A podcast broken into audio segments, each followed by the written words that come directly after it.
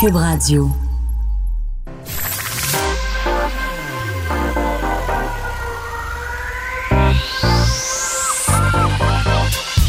Même l'été, le midi, faut rester informé. Vincent Dessureau. Un été pas comme les autres. Cube Radio. Bon après-midi, bienvenue euh, dans l'émission. Je m'appelle Vincent Dessureau et je suis avec vous euh, jusqu'à 15h et euh, on est dans le dans l'été là, clairement. C'est une bonne nouvelle. Il fait chaud, quoique on est encore en canicule pas mal pour quelques heures. Ensuite, ça va se calmer un petit peu côté des, des températures dire quand même d'être euh, vigilant pour la météo extrême dans les prochaines heures. Euh, c'est attendu pour quand même une partie du Québec des euh, orages violents. Je sais qu'il y en a qui ont déjà goûté pas mal hier. Je voyais des images de la baie hier où j'ai de la, famille d'ailleurs que je salue. Là, et on voyait les arbres dans les rues, les rues inondées. C'était temps, à chaque fois qu'on a de grosses chaleurs comme ça, avec beaucoup d'humidité, ben ça amène ce genre d'événement météo. Et là, vu qu'on attend, on va changer, euh, le terme plus technique de masse d'air, mais euh, on s'attend à ce qu'il y ait une bonne ligne d'orage qui frappe euh, le Québec dans le courant de l'après-midi. Alors, ce sera à vérifier sur, euh, sur les plans d'eau, entre autres, dans les activités. Je sais qu'il y en a qui, qui regardent pas ça. Moi qui commence dans le monde des plaisanciers, là, je vérifie toujours, OK, as-tu de l'orage, as-tu pas de l'orage? Puis à chaque fois, des bateaux qui, je pense pas, vérifient ça. Ils vont se retrouver mal pris de, de, temps en temps. Alors, faut, faut vérifier. Et parlant de météo, quand même intense. Il faut rappeler qu'on est en période de danger extrême pour les, euh, les feux de forêt au Québec. C'est 63 000 hectares euh, qui brûlent au Québec en ce moment. Un seul incendie, on sait, le chute des pâtes, c'est euh, énorme. 62 000 hectares qui ont été détruits par le feu. Alors, la SOP-feu, ben, ils sont débordés. on se rappelle que l'interdiction des feux à ciel ouvert, là, ça s'est élargi à tout le Québec. Et ça, c'est dur des fois à rentrer dans la tête de certains. Euh, mais la situation qui pourrait euh, s'aggraver encore pas mal, sachant que euh, on n'attend pas encore beaucoup de pluie et des orages. Oui, ça amène de la pluie, mais ça amène des éclairs et ça déclenche des feux. Alors c'est après le pire scénario, de la grosse grosse chaleur, plusieurs jours, pas de pluie et des orages électriques. c'est une situation qui est quand même intense. Alors faudra surveiller tout ça. 25 incendies toujours en activité au Québec.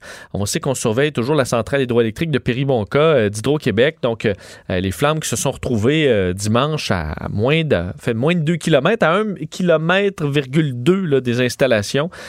460 euh, incendies qui ont déjà été répertoriés. en temps normal, la saison en moyenne, c'est 230. Alors, on est pratiquement au double.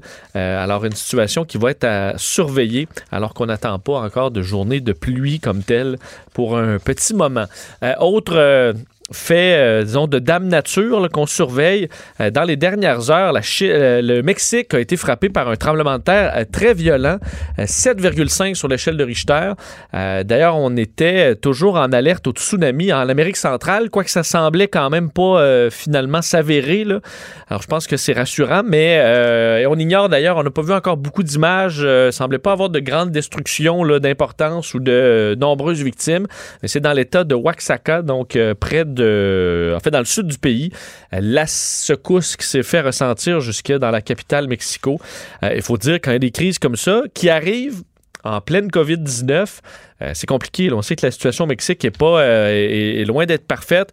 Alors, on espère qu'il n'y a pas de dommages importants là-bas. Faut dire qu'au Mexique, en 85, un CS de 8,1 faut comprendre que ça monte vite, c'est exponentiel l'échelle de Richter. Donc 8,1, c'est quand même pas mal plus que 7,5, mais quand même, euh, ça avait frappé la, capitale mexicaine. Certains s'en souviendront, ceux qui étaient euh, en âge de regarder les nouvelles à cette époque-là. 10 000 morts euh, et des centaines de bâtiments détruits là, en 85. Alors, ça semble pas avoir ce niveau de gravité au Mexique, mais on va surveiller les premières images qui nous proviendront de là-bas. Voilà pour les phénomènes météorologiques et de, et de la nature. On va rejoindre, comme à tous les jours, notre chère Sophie en direct de ses vacances. Sophie Durocher, salut! Salut, c'est gentil de mentionner que je suis en vacances parce que c'est des vacances où je travaille, mais c'est les meilleures vacances. C'est ça. de mais- ce type de vacances-là. Ah, aura- Moi, je vais très bien, Vincent, et toi? Ah, très bien. T'as un horaire, disons, euh, allégé, mais ça te permet d'avoir l'œil. euh, on a un œil un peu différent là, quand on est euh, en vacances. Ça permet de repérer et d'analyser un petit peu ce qui se passe dans la société. Et je sais que tu as remarqué, euh, c'était l'ouverture des restaurants. On l'a vu Oui. dans, un peu par un peu tout le Québec. C'était à Montréal euh, et dans la communauté mé- mé- métropolitaine de Montréal euh, hier. Euh, les, les propriétaires, je pense, les restaurateurs, Sophie, ont l'air quand même déçus de, de la quantité de gens qui se sont présentés dans les restaurants. Écoute, le titre dans le journal de Montréal était quand même assez clair. Pas de cohue dans les restaurants. Puis c'est sûr que c'est très décevant pour les restaurateurs. Écoute, ça fait plus de trois mois qu'ils sont fermés ou alors qu'ils faisaient seulement du service pour remporter. Et on le sait que la marge de profit dans les restaurants est vraiment toute petite. Alors chaque journée compte pour qu'eux puissent survivre. C'est sûr que je trouve ça très décevant qu'il n'y ait pas de cohue pour l'instant dans les restaurants, mais je pense qu'il y a trois raisons assez simple pour expliquer ça. La première raison, écoute, tout le monde a mangé la claque financièrement avec euh, la pandémie.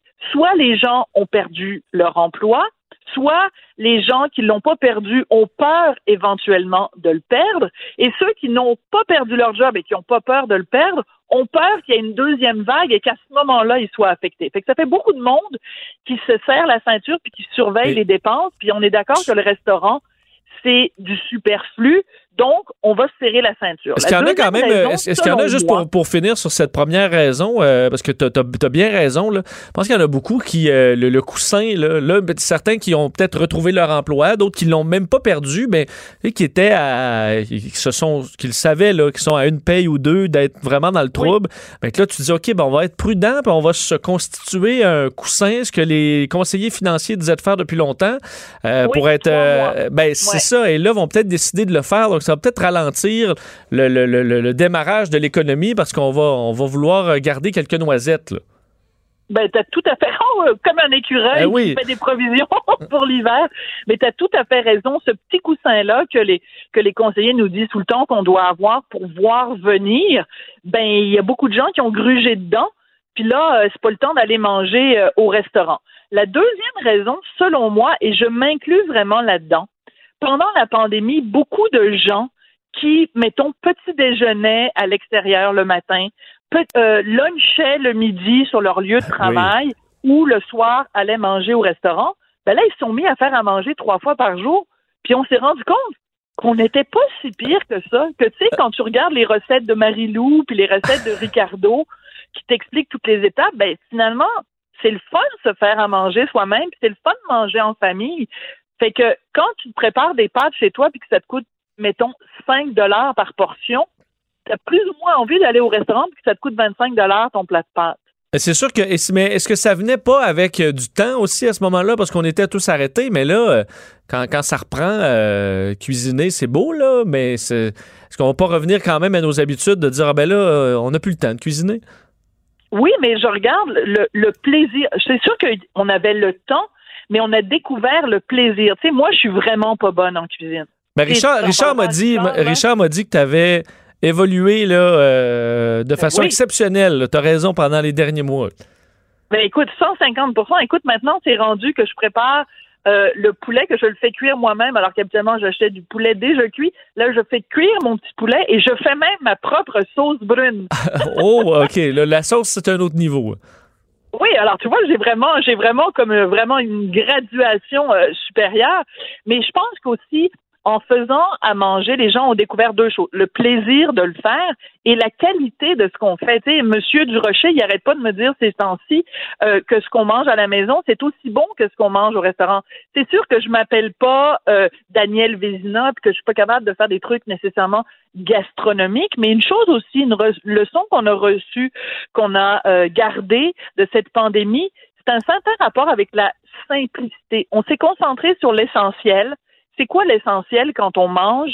C'est d'être en bonne compagnie, d'être avec les gens qu'on aime. Puis ils nous ont tellement manqué les gens qu'on aime que je suis pas sûre qu'on va nécessairement vouloir aller manger avec des étrangers dans un restaurant.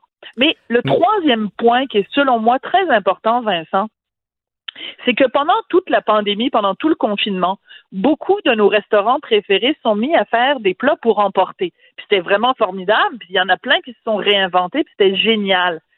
Mais là, tu as le choix aujourd'hui entre prendre les plats de ton restaurant préféré et de les manger chez toi dans le confort de ta maison avec ta bouteille que tu as payé 25 dollars à la SAQ puis que tu te sers toi-même ou aller au restaurant avec des serveurs qui ont une visière, un masque, que tu es séparé des autres par un plexiglas et que quand même, je veux pas, tu le risque de tomber malade versus manger chez toi avec ton propre vin. Je sais pas, il me semble que dans l'équation... Tu fais pas énormément de vaisselle non plus parce qu'on te livre ça euh, tout fait. J'ai parlé parce que tu faisais référence à Daniel Vézina, j'ai eu la chance de lui parler il y a quelques jours.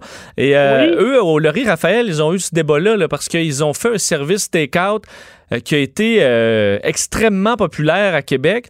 Et Daniel disait, ben moi, pour la rouverture, la rouverture est-ce que je vais sacrifier 500 commandes pour emporter pour avoir 20 euh, places assises. Ben pour, pour, beaucoup de restaurants. Mais tu ne sais pas, est-ce que tu vas complètement perdre ton T4 ou euh, est-ce que mieux de miser sur ta salle ou tu es mieux de garder ton T4 puis de dire ben, la salle, ça va pas repartir? Il y a tellement eu de questionnements pour les restaurateurs qui essaient de tenir un peu les deux en même temps en attendant de voir ce qui va se passer. Mais en fait, tu as tout à fait raison. Et en fait, les, les restaurateurs sont victimes de leur inventivité et de leur succès. Parce que s'ils avaient fait des plats pour emporter euh, plates, puis que ça n'avait pas été le fun ou que certains ne l'avaient pas fait, ben là, on se serait vraiment ennuyé d'eux. Puis aujourd'hui, avec la réouverture, on se pitcherait comme des fous, puis on se précipiterait. Mais justement, le fait qu'ils ont été quand même comme des dealers de drogue, là, comme des, des pushers, ils ont quand même réussi à fournir pendant tout le confinement ben, ça a moins créé une dépendance, ça a moins créé un manque. Donc aujourd'hui, on se retrouve en se disant, ben là, regarde, Daniel, c'était super bon tes plats pour emporter, sais-tu? Je vais t'en commander quatre, puis je vais les manger chez nous avec ma belle-mère plutôt que d'aller au restaurant. Je trouve que c'est vraiment... Euh, en tout cas, ça me fait de la peine de dire ça, Vincent, parce que tu le sais, on s'en parle souvent, toi et moi, à quel point, pour moi, la vie d'un restaurant, c'est fascinant, c'est important. J'adore parler avec les chefs, j'adore aller au restaurant, mais moi, ça a vraiment refroidi mes ardeurs, le confinement. Mais on verra euh, sur les prochaines semaines. On revient souvent à nos habitudes quand même vite, mais est-ce que ce sera euh, profond, ce changement-là? Euh, on, verra. Sophie, je veux t'amener sur un sujet plus controversé dans les dernières heures. fait, hier, on sait c'était le remaniement ministériel, un peu surprise mhm. du gouvernement de, la CAQ. Et parmi ceux qui ont, qui ont, eu qui ont pris du galon, c'était le cas pour la ministre Sonia Lebel, qui euh, est déplacée dans l'équipe économique, présidente du Conseil du Trésor, elle qui va quand même avoir des gros, gros dossiers à gérer. Le projet de loi 61, euh, des, des, négociations. On sait qu'on se retrouve avec un gouvernement qui se, se retrouve soudainement euh, endetté à devoir bon, gérer les finances publiques. Alors, elle a tout un mandat. Et M. Legault, en la présentant donc comme nouvelle présidente du Conseil du Trésor, il a dit ceci, et je vous le fais entendre. Au Trésor, au Trésor, mon Trésor, savez, euh, au trésor, ça prend. Alors, au trésor, mon trésor. Euh, oh là, ça n'en prenait pas plus, Sophie, pour euh, faire bondir certaines personnes. Est-ce que c'est un vieux mononcle dépassé, François Legault? Non. Absolument pas. Moi, écoute, je suis la première à dénoncer la mononclisation de la société. Quand les gens disent des commentaires déplacés, ça m'énerve. Je suis la première à bloguer ou à écrire là-dessus. Mais dans ce cas-ci, je trouve que ça va vraiment trop loin, pour plusieurs raisons. La première, comme le rappelait avec beaucoup d'à-propos notre collègue Antoine Robitaille, à l'époque des libéraux, Monique Gagnon-Tremblay, c'est comme ça que ses collègues libéraux l'appelaient. Ils l'appelaient mon trésor avec un petit ton mielleux. Parce que qu'est-ce que tu veux, je te dise, conseil du trésor, il y a quand même le mot trésor dedans. Oui. Ça prête à faire ce genre de jeu de mots. Est-ce qu'il aurait dit à Christian Dubé mon trésor? Là? Est-ce qu'il aurait dit à Christian Dubé mon petit trésor? Oui, parce que François Legault, faut se rappeler de qui on parle. François Legault, c'est notre euh, notre voisin, c'est notre chum, c'est notre ami. C'est comme ça qu'il est en bras de chemise. C'est comme ça qu'il a. C'est aussi sa force. C'est ça qui a fait que pendant toute la pandémie, pendant tout le confinement, qu'il était capable de parler aux Québécois parce qu'il parle vrai. Il parle avec le fond de son cœur. Puis il faut pas oublier, François Legault, c'est quand même le gars qui a embrasser sa sœur le soir de sa victoire. oui. il est très friendly. Oui, c'est vrai. Mais est-ce qu'il n'y a pas, à un moment donné, chez les politiciens, euh, ils sont pas supposés avoir un certain filtre à dire Ah, ça, là, je. je... Il me semble M. Legault a été échaudé avec certaines euh, déclarations. Est-ce qu'il n'est pas capable de s'empêcher d'avoir des petits mots d'affection comme ça envers ses collègues? Mais je veux juste te rappeler un truc. Il y a quelques semaines de ça, euh, notre collègue Geneviève Peterson, qu'on salue, elle avait écrit sur Twitter en s'adressant à M. Legault. Je veux juste vous poser une question. Quand vous adressez à vos collègues, à vos ministres féminines, vous les appelez par leur prénom et vous faites pas ça avec votre collègue masculin. Mais il y a quelqu'un de l'organisation de la CAC qui avait répondu très poliment à Geneviève en disant ben vous vous trompez parce que voici plein d'exemples où, quand il parle à Christian Dubé, il l'appelle Christian. Quand il parle à Simon Jolin Barrette, il l'appelle Simon. Donc, je pense qu'on est échaudé parce qu'on a l'impression que François Legault, sa familiarité, ne va qu'aux femmes. Or, c'est faux. François Legault, c'est quelqu'un, de façon générale, qui est très familier avec les gens, beaucoup plus que tous les autres premiers ministres qu'on a eus euh, au Québec. Mais ça ne veut pas dire que c'est un mononcle juste parce qu'il appelle la personne qui est nommée au Conseil du Trésor mon Trésor. Et j'irais même plus loin, Vincent. Selon moi, ce, ce débat-là sur l'appellation mon Trésor est en train de passer complètement à côté du fait que c'est une femme qui est nommée à un poste clé. Puis on se rappelle évidemment de Monique Gagnon-Tremblay, mais avant elle, il y avait eu Monique Jérôme Forget. Mm-hmm.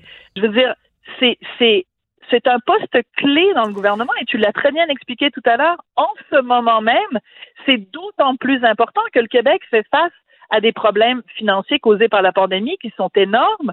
Donc, je trouve que le fait que euh, François Legault nomme Sonia Lebel à ce poste-là, tout le monde devrait applaudir en disant Hey, wow, c'est un féministe, ce gars-là, il nomme une femme à un poste clé. Au lieu de ça, on est en train de débattre de si c'est-tu correct ou pas de l'appeler mon trésor. Je trouve ça dommage. Et aussi, Sophie, il faut quand même l'extrait. Euh, si je l'avais laissé un petit peu plus euh, jouer un peu plus longtemps, faut dire, il dit euh, au trésor, mon trésor. mais ensuite, il dit pas, je l'ai choisi parce que c'était une belle pitoune. Là. Il a dit, vous savez, au trésor, ça prend une personne d'abord de confiance, puis une personne qui est d'une intégrité incontestable. Quand même de, très beaux mots pour, pour, pour Sonia Lebel. Puis il faut pas oublier non plus le, passé de Sonia Lebel. C'est la commission Charbonneau, c'est la fille qui claquait des doigts et tout ça devant euh, les témoins. Je veux dire, elle est parfaite pour ce travail-là. Alors moi, je trouve qu'à un moment donné, il faut arrêter aussi de, couper les cheveux en quatre. Et euh, je reviens un petit peu à ce que je te disais hier. Euh, par rapport à, à, Martine Delvaux, il y a plein de combats féministes qui doivent être menés. Mais quand on s'épivarde dans des chemins de traverse avec des controverses de pacotille, je trouve que pendant ce temps-là, on n'est pas en train de, s'impliquer ou de s'intéresser au vrai débat. Moi, je pense qu'on devrait tous, femmes, femmes et hommes au Québec, dire bravo que un poste aussi crucial que le Conseil du Trésor que ce soit une femme, une femme excessivement compétente et intègre qui soit nommée là. Moi, je trouve qu'on n'a que des raisons de se réjouir, puis il faut arrêter de s'enfarger dans les fers du tapis. Et euh, Sophie, je termine avec probablement le dossier, un des dossiers les plus sensibles euh, en, en, ce moment, euh, celui des, des statuts là, reliés au mouvement Black Lives Matter. On a vu beaucoup de manifestations où on a retiré des statuts de géné souvent généraux confédérés ou des, des, des, des, gens qui, dans l'histoire aux États-Unis, ont été des maîtres d'esclaves violents. Est-ce qu'ils ont leur place dans l'histoire, dans l'espace public? Ça a fait tout un débat. mais ça, on a élargi ça à d'autres personnages. J'ai vu, bon, en, en, Europe, même Churchill, euh, qui était décrit comme un, comme un racisme. On comprend que euh, si on remonte euh, 80, 100 ans en arrière, je pense qu'il y a bien des gens qui étaient bien de très bons citoyens à l'époque, mais qu'il y a des idées qui sont aujourd'hui complètement dépassées. Est-ce mm-hmm. qu'on doit les, les, retirer? Et là, ça, on, on intègre même euh, Jésus.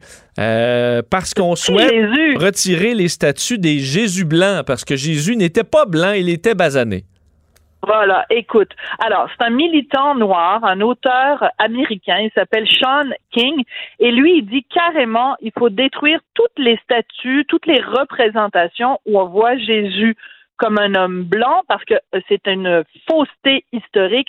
Jésus, donc né à Bethléem, était évidemment basané et de représenter Jésus comme étant un blanc, c'est une preuve de suprémacisme blanc et Sean King utilise comme argument la fuite en Égypte. Alors, si vous, votre histoire biblique est un peu lointaine, je vous rappelle, euh, Joseph, Marie et le bébé Jésus qui venait de naître ont fui euh, Bethléem pour aller se réfugier en Égypte parce que le méchant roi Hérode avait promis qu'il allait tuer le roi des Juifs. Bon, alors, Sean King dit, ben, c'est bien la preuve que euh, c'est du racisme et de l'oppression blanche. Écoutez-moi bien, parce que quand le petit Jésus a voulu fuir, dans quel endroit il est allé pour être sûr qu'il passerait inaperçu? Il est allé en Égypte, il n'est pas allé au Danemark. Oui, bon. On comprend qu'il n'y avait pas de Danemark non plus, là, oui. Mais non, mais parce que premièrement, deux, deux choses. Peut-être une mm. leçon d'histoire puis une leçon de géographie aussi pour M. King. Mais, est-ce qu'on peut aussi, parce que si on commence à sortir tout ce qui fonctionne pas dans les euh, dans l'œuvre biblique, là, on va commencer à enlever beaucoup d'affaires, je pense, dans nos églises. Ben, l'Immaculée Conception, puis le buisson ardent. Les anges, les, les saints, oui, on en a pas mal. On en a pas mal. Mais Sean King, il dit, écoutez, le fait que Jésus soit blanc, c'est un mensonge que se racontent les Blancs. C'est un outil de promotion du suprémacisme blanc. Et la preuve, c'est que les gens qui sont blancs n'auraient jamais accepté de faire partie d'une religion menée par un mm. homme brun. Mais ça, est-ce que c'est complètement faux? Parce qu'il y a des films, là, euh, veux pas de Jésus, là, un beau Jésus euh, aux yeux bleus, euh, aux cheveux blonds, longs. On a vraiment changé. On comprend que si Jésus a existé, il ressemblait pas à ça, là. Non, mais ça, ben, c'est tout à fait, c'est tout à fait vrai. Mais est-ce qu'il faut voir dans ça un, un suprémacisme blanc puis la preuve de l'oppression? Et deux, est-ce que l'ensemble de ce, de cette considération-là fait en sorte qu'on devrait faire ce que suggère Sean King, détruire toutes les statues où on voit un Jésus blanc, détruire même, dit-il, les vitraux dans les églises où on représente Jésus comme étant un, un, blanc. Je veux dire, à un moment donné, je pense que, encore une fois, le, le, la, la, cause est noble et la cause est valable. Mais je pense qu'il y a bien des problèmes qui euh, montrent l'oppression des Noirs et que le fait qu'il y a un, Jésus représenté un blanc dans une église au Wisconsin, je pense que c'est pas ça le vrai symbole de l'oppression des Noirs aux États-Unis. Je pense que Sean King, il s'intéresse à un point de détail et il fait dériver le débat vers des choses qui me semblent pas essentielles à débattre. Mais c'est un sujet euh, très intéressant. Je pense qu'on n'a pas fini d'en parler. Sophie, merci. On se reparle euh, demain à la même heure. Non, demain c'est congé. C'est vrai, on est en congé. Demain c'est la Saint-Jean. merci de me, ben oui, bonne Saint-Jean, Vincent, bonne Saint-Jean à tous les auditeurs, les auditrices. On se retrouve jeudi à la place. Bonne Saint-Jean, profite-en et on se parle, on se parle jeudi. On revient. Stéphane, merci. Vincent Dessureau. Passionné d'actualité et d'aviation. Bon, il pilote pas seulement un avion, il pilote aussi une émission. Vincent Dessureau, Cube Radio. On est de retour et euh, bon, on parlait de, de, religion euh, dans les dernières minutes et on doit en, reparler pour euh, encore une fois des, des raisons, euh, des raisons assez, assez tristes et, tragiques. Euh, on sait qu'il y a eu toutes sortes d'histoires, bon, dans les dernières années d'agressions sexuelles. Et voilà que ce matin, des arrestations, cinq prêtres et frères présumés pédophiles ont été arrêtés par le service des enquêtes sur les crimes majeurs de la Sûreté du Québec ce matin à la maison des Clercs de Saint-Viateur à Joliette dans l'Anodière pour des, bon, des gestes qui remontent à à, une autre époque, mais ces hommes sont, sont toujours en vie. On parle d'hommes entre 78 et 88 euh, ans, si je, si je me trompe pas, qui devront faire face à la justice euh, donc dans les, euh, bon, dans les prochains jours. Pour en parler, il est avocat responsable de l'action collective. Parce qu'il y a une action collective visant les clercs de Saint-Viateur, représentants de leurs présumées victimes, ont rejoint tout de suite Justin Oui. Monsieur Oui, bonjour. Bonjour. Euh, pouvez-vous nous donner quelques, quelques détails sur cette histoire-là euh, qui, euh, qui remonte à quelle époque? Ça remonte à plus de 30 ans et ce sont des victimes qui ont décidé d'aller de l'avant en faisant cette plainte aux criminels. Nous, on les représente aux civils parce qu'il y a une action collective en ce moment qui vise la congrégation Claire de Saint-Viateur du Canada et le Collège Bourget et euh, s'il y a eu parmi ces victimes qu'on représente certaines qui ont décidé d'aller plus loin et ça leur regarde et on respecte ça euh, en appelant la police. Euh, donc, vous, vous représentez, parce qu'évidemment, euh, là, on, euh, on, parle de 15 victimes pour la partie criminelle, 31 chefs d'accusation. Je vais quand même donner certains détails des gens qui étaient responsables de l'enseignement et de l'encadrement de mineurs dans des collèges du Québec, dont le collège Bourget à Rigaud. Jean Pilon, Gérard Wissel, Laurent Mador, Raoul Jonf et Roger Larue ont été donc arrêtés. Et vous, vous représentez donc pour cette action collective de, je ne me trompe pas, 270 personnes? Oui, tout à fait. il y a 270 victimes à date qui s'étaient inscrites à l'action collective pour demander une indemnisation. Et je peux mettre à jour cette donnée puisque depuis ce matin, depuis les arrestations, il y a euh, près de 20 personnes qui ont déjà appelé au bureau pour euh, euh, dénoncer elles aussi. Ce qu'on doit comprendre, c'est que chaque fois que les médias parlent de ce genre de dossier, ça donne du courage aux victimes d'aller de l'avant. Et euh, je pense que euh, on le voit avec les différents événements récents, euh, que ce soit l'abolition de la prescription à Québec, que ce soit l'arrestation ou des, plaintes à la police contre d'anciens ministres, personne n'est à l'abri aujourd'hui de rendre des comptes et on ne peut plus taire ces faits-là, même s'ils sont douloureux à faire face. Euh, justement, on sait que c'est des histoires euh, très, très douloureuses. Là, on parle quand même d'incidents euh, sur plusieurs décennies, là, entre 61 et 1989. on sait dans des histoires similaires un peu partout à travers le monde, on se rend compte quand c'est sur de très longues périodes que c'était quasiment une certaine normalité, là, une, culture déviante.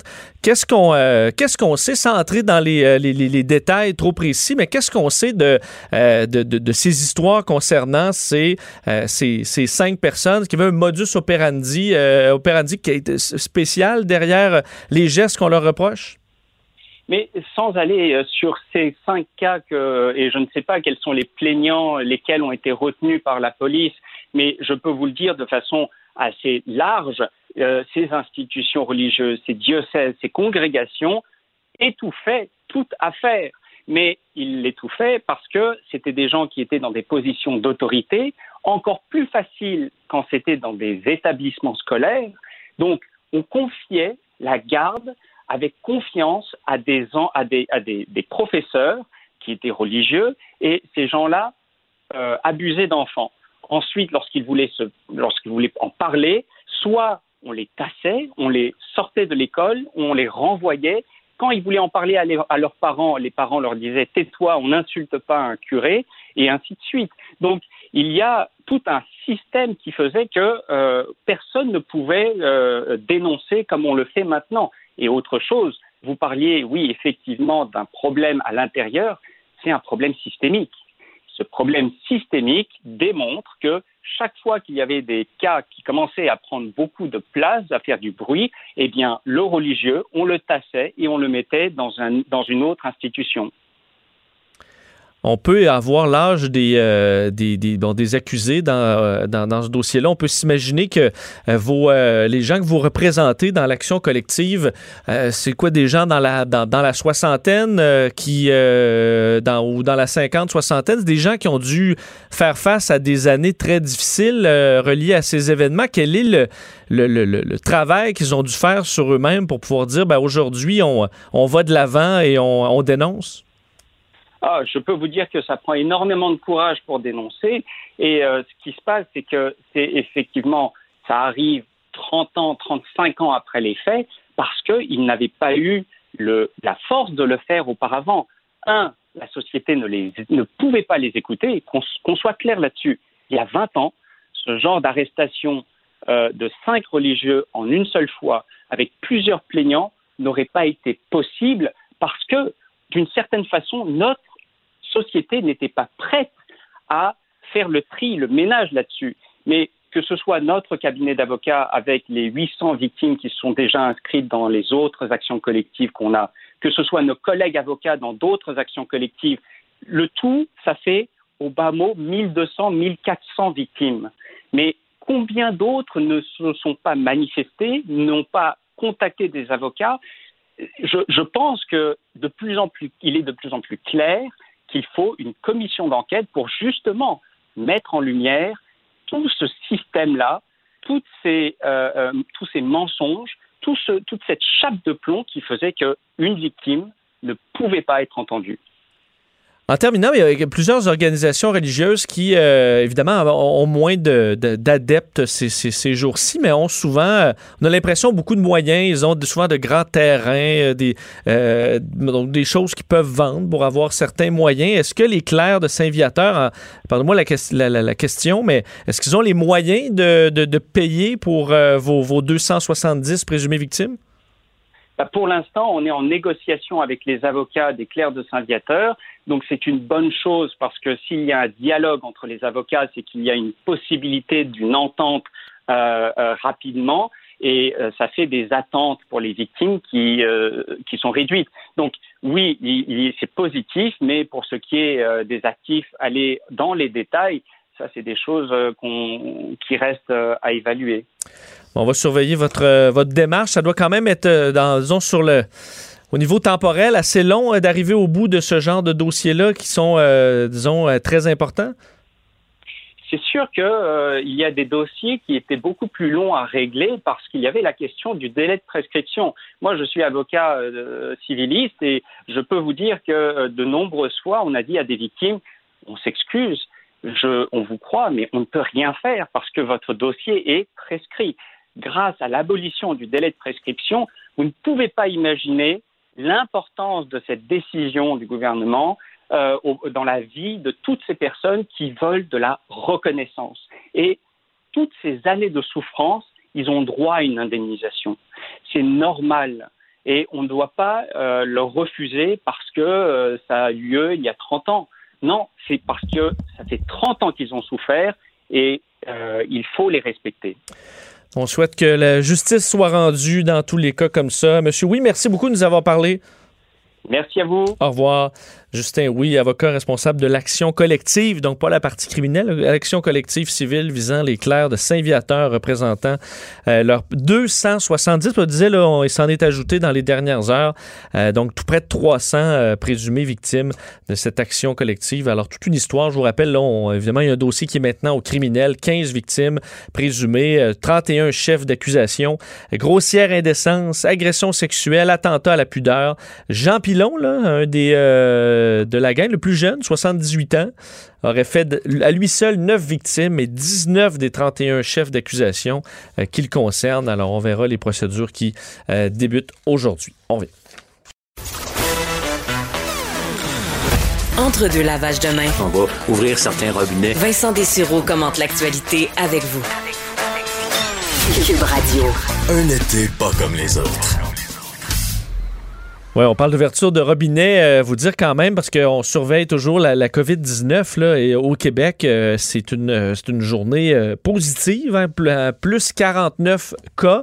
C'est encore des nouveaux cas, mais c'est un des meilleurs bilans qu'on a eu là, des, derniers mois en termes de cas. sept nouveaux décès. On qu'on était à zéro hier, mais on s'attendait bien à ce que ça ne dure pas là, pour quelques jours. Mais donc, sept nouveaux décès, cinq personnes de moins hospitalisées, une personne de moins aux soins intensifs alors, c'est la situation au Québec. On sait que c'est bien différent euh, aux États-Unis où les chiffres ont tendance à augmenter dans de nombreux États. On va en parler de la situation euh, américaine et du monde avec notre chroniqueur politique international, Loïc Tassé. Bonjour, Loïc. Bonjour. Euh, beaucoup d'inquiétudes quand même aux, États-Unis. les chiffres, qui, chiffres qui, qui, montent encore dans de nombreux États. On sait que les regards se tournent vers, vers Donald Trump pas mal et qui, et qui, qui fait quoi? Là? Parce qu'on l'a vu réagir aujourd'hui en limitant, entre autres, les visas et les cartes vertes sur, euh, bon, pour euh, lutter contre le chômage. Est-ce que ça a été bien reçu? Euh, non, ça a été très mal reçu et Donald Trump euh, délire comme d'habitude euh, sur beaucoup de sujets, sur le cas de la COVID-19 aussi. on a appris, n'est-ce pas, selon lui, que le nombre de cas de COVID-19 diminuait aux États-Unis et toujours selon lui que, en fait, le port du masque, euh, ben, c'était pas nécessairement quelque chose qui était très bon, que ça pouvait même selon lui, faire augmenter le cas de COVID-19. Bon, on est dans un monde parallèle avec Donald Trump, on le sait depuis longtemps, et malheureusement, les chiffres exacts et les nouvelles sont mauvaises aux États-Unis. Le nombre de cas aux États-Unis était assez stable depuis oh, plusieurs semaines, mais depuis deux semaines, ça a augmenté de 22% et ça, ça commence à effrayer les autorités américaines. Ça a augmenté en particulier en Floride, en Arizona, au Texas, et euh, la Floride en particulier inquiète beaucoup. Il y a 60 millions de personnes en Floride. Ce sont beaucoup des personnes âgées. Et on se dit que euh, c'est très, très mauvais, ça, ce qui est en train de se passer là-bas. On a vraiment l'impression que l'épidémie de COVID-19, ben, elle est en train de redoubler d'ardeur aux États-Unis. C'est vraiment ce à quoi on assiste. Et ça, ça pose des questions pour toute l'économie des États-Unis. Est-ce qu'on va fermer d'autres endroits dans les, dans les, dans les États-Unis? On ne pense pas que les États-Unis aient véritablement les moyens de faire ça. Euh, donc, on va probablement garder les endroits ouverts aux États-Unis. Donc, il faut s'attendre à une dissémination euh, de cette maladie aux États-Unis. Il y a juste un point positif, c'est que depuis toutes ces semaines, le taux de mortalité diminue énormément aux États-Unis et ça, ça serait dû, semble-t-il, au fait que, je te, je te laisse aller, as une question, vous direz, mais ça serait dû au fait que euh, les, les, les personnes qui sont atteintes sont plus en plus des gens du groupe euh, entre 20 et 40 ans. Ça, c'est les plus jeunes. Et veut, veut pas, Donald Trump n'a pas tort sur le fait que plus on teste, plus on va trouver des cas. Il a tort avec le fait de vouloir ralentir le nombre de tests, mais on se rend compte donc que la COVID-19 aux États-Unis, ceux qui la propagent, ce sont les jeunes. Là.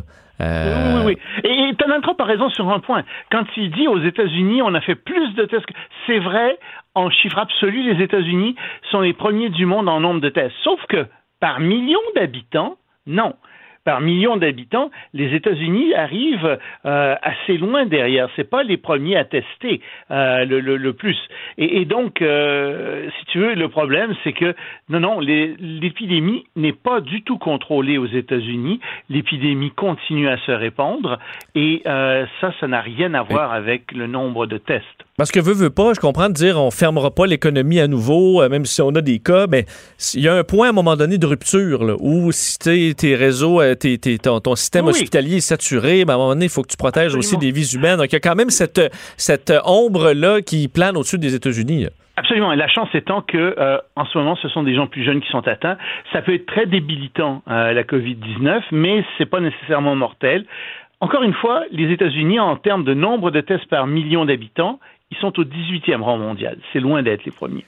Et euh, donc, Donald Trump qui va s'attaquer à un de ses, euh, enfin, un cheval de bataille pour lui, euh, le, les emplois. Donc, ce geste aujourd'hui de limiter les visas ah jusqu'en janvier, les cartes vertes aussi, ça a pour but donc de, garder les emplois à ceux qui n'en ont pas aux États-Unis. Ben oui, théoriquement, oui, c'est vrai. Tu peux avoir un taux de, un taux de chômage réel aux États-Unis de 16% même il y en a qui parlent de 20 ça augmente énormément. Sauf que la mesure n'est pas nécessairement la bonne mesure parce que ce qu'il a fait,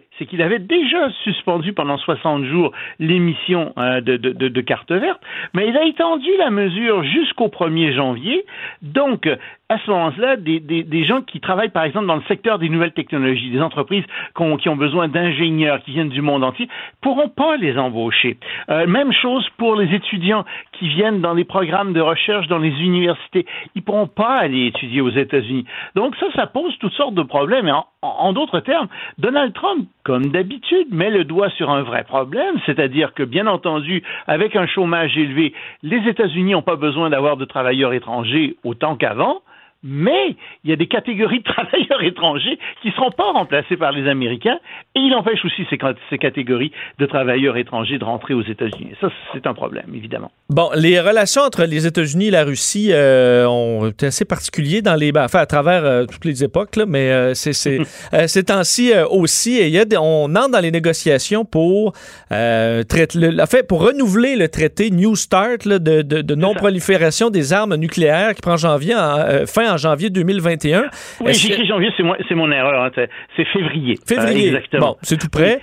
Mais euh, donc, est-ce que euh, y a pour les, les, Américains et les Russes, on n'a pas l'impression qu'on est en mode de désescalade ou de, de, ralentissement de, de, de l'armement? Est-ce que on risque de le renouveler facilement ou pas?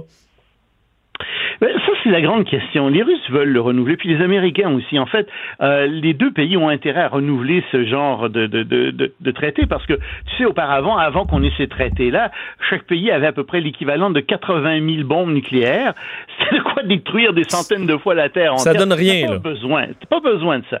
Euh, ils ont limité dans l'ancien traité le nombre de, de, de bombes nucléaires stratégiques à 1550 par pays. Donc c'est beaucoup moins, ça reste extrêmement dangereux comme arsenal. Le problème, c'est en fait que les États-Unis voudraient bien que la Chine rentre dans les négociations. Et la France, et l'Angleterre, et puis euh, peut-être bien aussi le Pakistan et l'Inde. Et là, ça pose un problème parce que les Chinois ne veulent pas entrer euh, là-dedans dans ces négociations-là. Ils disent, vous savez, nous, notre stock d'armement est tout petit. Officiellement, ils ont à peu près 300 bombes atomiques. Donc, ils disent, on n'a pas la peine d'entrer là-dedans. Les autres pays aussi, France, Angleterre, euh, euh, Pakistan et Inde pensent la même chose. Mais Donald Trump aimerait bien que ces pays-là rentrent là-dedans parce que, en fait, lui voudrait qu'on cesse de considérer seulement les armes stratégiques, c'est-à-dire celles, tu sais, qu'on lance dans l'atmosphère et qui, vont dans l'espace et qui reviennent sur Terre. Il voudrait qu'on considère aussi les missiles à, courte et à moyenne portée, les missiles nucléaires à courte et à moyenne portée. Et ça, ça fait beaucoup moins l'affaire euh, des Russes, ça fait moins l'affaire aussi euh, des Chinois et ça complique beaucoup les négociations. Mais, quand on a, on a droit à 1500 bombes, effectivement, un pays qui en a, euh, qui en a 10 ou 100 euh, on se dit, ben là, on va attendre d'être au même, de, vous d'arriver à ce chiffre-là avant de se contrôler. C'est parce que la logique n'est pas la même. Pour les États-Unis et pour euh, la Russie, euh, c'est une logique qui est une logique possiblement d'offensive, de, suprématie probablement aussi. Tandis que pour un petit pays comme les autres pays en fait nucléaires, c'est une logique qui, qui, vise simplement à dissuader les autres pays de les attaquer. C'est-à-dire que euh, la France dit en fait à, la Russie, à la Chine, c'est oh, vous pouvez m'attaquer avec vos bombes nucléaires, vous allez me détruire, c'est certain mais je vais vous faire très mal par contre. Moi, je vais vous envoyer mes bombes sur vos capitales, etc. Le prix va être tellement élevé si vous venez me détruire que, que vous, si vous essayez de me détruire, que vous allez y penser à deux, trois et même à dix fois avant de le faire. C'est la même logique avec euh, la Corée du Nord. Hein. La Corée du Nord ne va attaquer aucun pays autour avec son armement atomique. Mais si on l'attaque, elle, oui, à ce moment-là, elle pourrait euh, décider d'attaquer euh, son ennemi. Et le danger d'un incident aussi, ou même d'un vol, mais ou d'un incident, d'une explosion euh, qui, qui, serait pas voulu. Le moins on a de bombes atomiques, le moins ça peut arriver. Oui, oui, ah, c'est certain que tu diminues ça et on n'est pas assez près, proche d'un certain nombre d'incidents nucléaires depuis que les bombes nucléaires existent. Et c'est un peu rassurant de voir que les pays veulent diminuer le nombre de bombes nucléaires. Cependant, moi, je suis pas très optimiste à ce niveau-là, c'est-à-dire que je pense que un jour, on va utiliser des bombes nucléaires euh, au niveau tactique, c'est-à-dire euh, des petites bombes nucléaires sur un champ de bataille. Euh, pense que ça va arriver. Ça va être des bombes de type nucléaire qui vont être utilisées, probablement des bombes électromagnétiques. Euh, ça m'étonnerait pas que ça arrive, ça. Donc, oui, le risque d'accident s'éloigne, mais non, le risque d'utilisation de la bombe nucléaire réelle, malheureusement, il se renforce à mon avis, à mesure que les années passent. Et on termine avec d'autres tensions euh, avec, euh, avec la Chine, tensions qui sont sur tous les plans, là, commercial, euh, diplomatique, même militaire. On voit les flottes américaines qui se retrouvent en, mer de Chine. Et là, c'est une question de médias chinois. Médias, oui, les pauvres chinois pleurnichent. parce que le gouvernement chinois a décidé, le gouvernement américain plutôt, a décidé que quatre des médias chinois, qui sont très connus, euh, CCTV, euh, China News Service, le quotidien du peuple et, le China Daily, c'était pas des médias libres, que c'était des organismes d'État, et donc euh, il a décidé de considérer les, médias chinois qui sont présents aux États-Unis comme des agents étrangers, ce qui est tout à fait exact, c'est ce qu'ils sont. Mais les Chinois sont montés sur leurs grands chevaux. Qu'est-ce que c'est que ça? On a où est la liberté de presse aux États-Unis? Comment osez-vous Ben oui, ce sont des espions qui sont dans les médias. C'est archi connu. C'est ce que l'Union soviétique faisait avant. C'est ce que la Chine a continué à faire. Bien entendu que ce sont des agences d'État, mais cette fois-ci, les États-Unis répliquent coup à coup contre la Chine. Ils disent ça suffit. Vous voulez pas laisser nos journalistes être libres chez vous sur votre territoire? Très bien.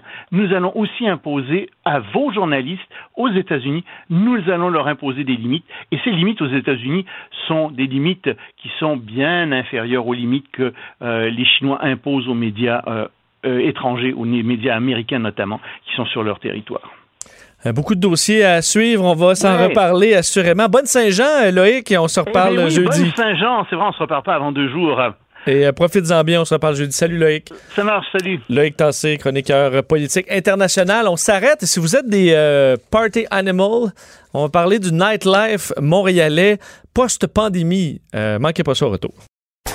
Cube Radio. Des Vincent Dessureau. Pour nous rejoindre en studio, 187 Cube Radio. 1877 827 2346. Là, on parle de déconfinement. Beaucoup du Québec est, euh, est déconfiné, mais une partie qui ne l'est pas et euh, qu'on voit pas euh, rouvrir encore de sitôt, c'est le, le nightlife. On s'imaginer dans un club, un bar, à danser les uns sur les autres en sueur, sur de la musique un, peu chaud par moment.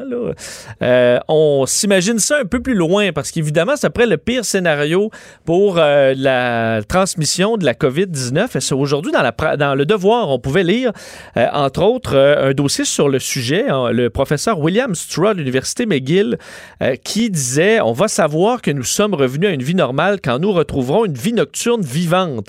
Les activités de nuit se font en proximité sociale, à côté d'étrangers. Quand elles seront à nouveau permises, on aura gagné sur le virus. Est-ce qu'on pourrait profiter de ce qui s'est passé, du fait qu'on va redémarrer pour peut-être euh, avoir une vision un peu différente du, euh, du- de la vie nocturne à Montréal. Et pourquoi pas euh, à Québec ou dans d'autres villes au, euh, au- Québec parce que faut se rappeler, on a l'impression qu'au Québec, on fait quand même le party. Euh, les bars ferment à 3 heures. Euh, si on va en Ontario, on trouve que les bars ferment tard ici, mais si on va ailleurs dans le monde, pour être allé à, Barcelone, par exemple, c'est plus autour de 6 heures, ben là, on se rend compte que ça va encore plus tard et que souvent, il n'y a pas une sortie des bars d'un coup où là, tout le monde se retourne à la maison, c'est fini, on se bat pour des taxis, il fait moins 30. Euh, Est-ce qu'on devrait essayer de repenser notre façon de faire la fête euh, dans la métropole? On va en parler avec quelqu'un qui est très près de ce dossier-là, puisqu'il est porte-parole et cofondateur de Montréal 24-24 ou 24 sur 24, organisme de défense de la vie culturelle et de l'économie de nuit. Mathieu Grondin est en ligne. Bonjour Mathieu. Bonjour, M. Dessureau. Euh, donc, c'est vrai qu'en quand même, si on se compare euh, à l'Ontario, par exemple, on va dire, ah, ben, on va à Ottawa, les bars ferment à quoi? Une heure, une heure et demie. Euh, au Québec, on est, nous, on, sait faire la fête. Mais si on se compare ailleurs dans le monde, c'est pas nécessairement tant le cas. Ben, en fait, je vous reprendrai même parce que même la ville de Toronto maintenant euh, offre des dérogations à certains bars pour ouvrir jusqu'à 4 heures du matin dans le cadre de certains événements spéciaux comme le TIFF, le Festival de cinéma de Toronto. Euh, la ville de Toronto a nommé il y a un peu plus d'un an un, ce qui s'appelle un Nightlife Ambassador, un ambassadeur de la vie nocturne pour faire la liaison entre le milieu de la culture nocturne et les autorités municipales. Donc, il y a déjà quand même beaucoup de chemin. Puis à Toronto, euh, c'est peut-être une idée un peu euh, nostalgique qu'on a que Toronto, c'est une ville plate. Comme, comme un peu, on a cette idée aussi de Montréal comme étant une grande ville festive, mais en réalité, quand on regarde ça, on est peut-être un peu assis sur nos lauriers. Ouais, ben vous voyez, j'ai bien dit Ottawa et pas Toronto, parce qu'effectivement, vous avez très raison que Toronto euh, est, est rendu beaucoup plus euh, festive qu'elle l'était euh, il y a, peut-être quelques, quelques décennies. Euh, Ouais, qu'est- ouais. Qu'est-ce qui cloche à Montréal? C'est quoi les irritants pour, un, pour, pour le, le- le nightlife, selon vous? Ouais, écoutez, il y en a plusieurs, mais euh, c'est que Montréal, en fait, euh, il n'y a pas grand-chose. Il y a, il y a- il y a un espèce de couvre-feu euh, indirect qui est imposé entre 3 heures et 6-7 heures le matin avec l'ouverture des métros. Euh, ce qui fait qu'il y a- a à peu près pas de transport en commun. Il y a une offre alimentaire très réduite. Hein? Il y a juste du fast-food, du McDonald's que vous pouvez manger. à La file au IW, là, euh, elle est Ouais, longue à c'est ça. 3h30. Là. Ça part la banquise, là, tu sais, il y a quelques endroits comme ça à Montréal, mais bon, il y en a pas beaucoup. Puis bon, y a- oui, euh, c'est sûr qu'il y a l'heure de fermeture. Euh, moi, je dirais pas tant des bars, parce que je ne sais pas si la solution pour euh, revitaliser Montréal, étant donné comment Montréal est, construite aussi, si c'est d'ouvrir les bars, euh, euh, tous les bars plus tard. Moi, je pense qu'il y a bien des bars qui n'ont pas vraiment intérêt ni envie de rester ouverts plus tard que 3 heures du matin. Mais il y a d'autres endroits, des lieux de diffusion culturelle, des salles de spectacle, des événements qui, eux, pourraient très bien vivre plus tard dans la nuit. Et euh, peut-être pas non plus, euh, en fait, certainement pas dans des secteurs résidentiels, mais probablement dans des quartiers plus euh, plus éloignés peut-être ou plus industriels, là où il n'y aurait pas possibilité d'avoir des nuisances. Ce serait une façon, en fait, d'envisager un assouplissement, bref, des, des règles autour de tout ça. Parce a quand même un, pas dans ma cour. Là. Veut, pas, même si on habite en ville, on veut pas. Moi, j'habite quand même près d'un petit bar mhm. de quartier. Là. J'ai pas nécessairement le goût d'entendre du monde en boisson toute la nuit. Qu'est-ce que vous répondez à ces inquiétudes-là de, de, de, ben, gens qui vont chahuter toute la nuit? Ben moi non plus, j'ai pas envie. Moi aussi, moi aussi, je suis quelqu'un comme vous qui dort euh, la plupart du temps. On est tous hein, des usagers de la vie nocturne à un certain moment, puis à d'autres, euh, on préfère dormir. Donc, je pense que c'est une question de, de médiation, puis de comment on peut euh, on peut gérer tout ça. Mais il n'y a absolument rien en ce moment. Il n'y a pas de, de structure de gouvernance de la vie nocturne qui nous permettrait d'administrer la nuit et justement de mitiger ces nuisances-là. Parce que des nuisances, bon, il y en a, tu sais, on parle du bruit, par exemple, ben, il y en a, euh, dans le jour, il y en a beaucoup du bruit aussi. Hein? Et ce qui est un bruit pour vous n'est peut-être pas un bruit pour moi, donc peut-être qu'on serait mieux de parler de, niveau sonore dans ce cas-là. Euh, mais aussi, rappelons-nous cependant que la, la science dit que quand les heures d'ouverture sont étendues, il y a moins de nuisances parce que les gens ne sortent pas tous en même temps dans la rue. Euh, tu sais, sur le boulevard Saint-Laurent, là, on, a, eu à une certaine époque et, beaucoup de problèmes de cohabitation entre les résidents, mais aussi entre les usagers de la nuit qui sortent de différents bars, qui se rencontrent tous à 3 heures du matin, puis là, ben, il y a, des incivilités qui se produisent et tout, mais en, les laissant, en laissant les gens partir d'eux-mêmes, s'écouler tranquillement au cours de la nuit, on aurait probablement moins de nuisances, une plus grande accessibilité, entre autres aux taxis, comme vous parliez plus tôt, euh, tout ce genre de choses-là. Puis je pense que le, le, frein à tout ça, c'est un peu euh, c'est un peu une espèce de peur de l'inconnu. Euh, moi, je fais souvent le parallèle avec la légalisation de la marijuana, là, où est-ce que pendant un an, où est-ce qu'on annonçait la légalisation, la, légalisation du pot, on nous disait que bon, la ville allait puer, le hmm. pot, que tout le monde allait arrêter de fonctionner et tout, puis finalement, ben, le lendemain, il n'y avait pas vraiment grand, changement. Est-ce qu'il y a, parce qu'on parlait, euh, je, parlais de Barcelone, euh, on peut parler de, Berlin, Prague, plusieurs villes qui ont leur façon de faire. Est-ce que pour vous, il y a un modèle qui, est parfait ou vous voulez prendre un peu de, ce qui se fait dans différentes villes? Ben, je pense qu'on est capable de se créer un modèle à nous, hein, un modèle montréalais. Euh, c'est une Montréal, c'est une ville un peu unique dans le monde, euh, euh, de par sa situation géographique, de par sa composition culturelle aussi. Je pense qu'on est capable de s'inspirer de ce qui se fait ailleurs pour inventer notre propre modèle.